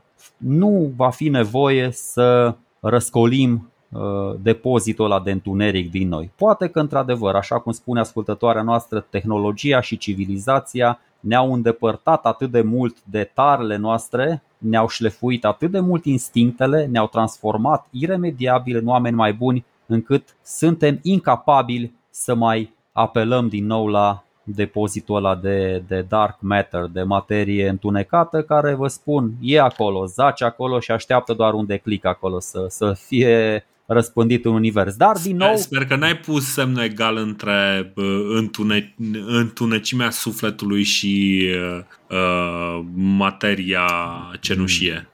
Nu mă, nu termină, fi serios, nu. Bun, dar, ok. De, dar, ca, ca să-i lămurim pe cei care ne ascultă. Dacă uh, găsim ascultători rău intenționați, pot să găsească și genul ăsta de interpretare, nu e ce uh, vă spun. Orice le... lucru le, fa, facem noi faulturi mai clare și se pot lua și de alte chestii. Și pe Antoninus Pius putem să îl judecăm, v-am spus, și episodul viitor, dacă vreți, dar chiar și acum aș putea să-i găsesc vreo 3-4 mizerii pe care le-a făcut și o să pot să-l acuz că, deci, haideți să, să ne înțelegem, în încă o credință proprie. Pe vremea lui Antoninus Pius, Imperiul Roman este la apogeul său, am spus-o. Nu pe vremea mhm. lui Traian, nu pe vremea lui Octavian, nu pe vremea lui Hadrian, nu pe vremea lui Marcus Aurelius, pe vremea lui Antoninus Pius. De aici, de aici urmează prăvale baba, ca la orice apogeu. Deci ai ajuns în vârf, aici cred eu că e vârful. După uh, aceea, păi, da, să... corect. Um... Și putem să-l acuzăm pentru că o să te gândești, bă, dar de ce s-a prăbușit? Și putem să-i punem în cârcă, fiind la apogeu imperiu, toate chestiile astea, toate motivațiile pentru care Imperiul s-a prăbușit, putem să îi le punem în cârca lui Antoninus Pius. Și cum v-ați obișnuit cu noi că uh, ne contrazicem de la un episod la altul, chiar asta vom face episodul viitor, cel mai probabil. Probabil că asta vom face, mai ales că nu l-am pomenit încă pe medicul personal al lui uh, uh, Antoninus, care se numește Galen, și nu am pomenit despre uh, o chestie care cumva surprinzător a apărut destul de des în uh, discursul public în ultimii doi ani. Mă întreb dacă are cumva vreo legătură cu uh, ciuma din 2019. Dar cine fără, știe? Cine fără știe? cuie, fără cuie și nu e. da, cu PSD. Exact, exact, exact. Fără cuie și nu. Uh, bun, ne auzim data viitoare. Uh, celor care sărbătoresc uh, Paștele, Hristos a înviat. Uh, Adevărat Mulțumim că sunteți alături de noi.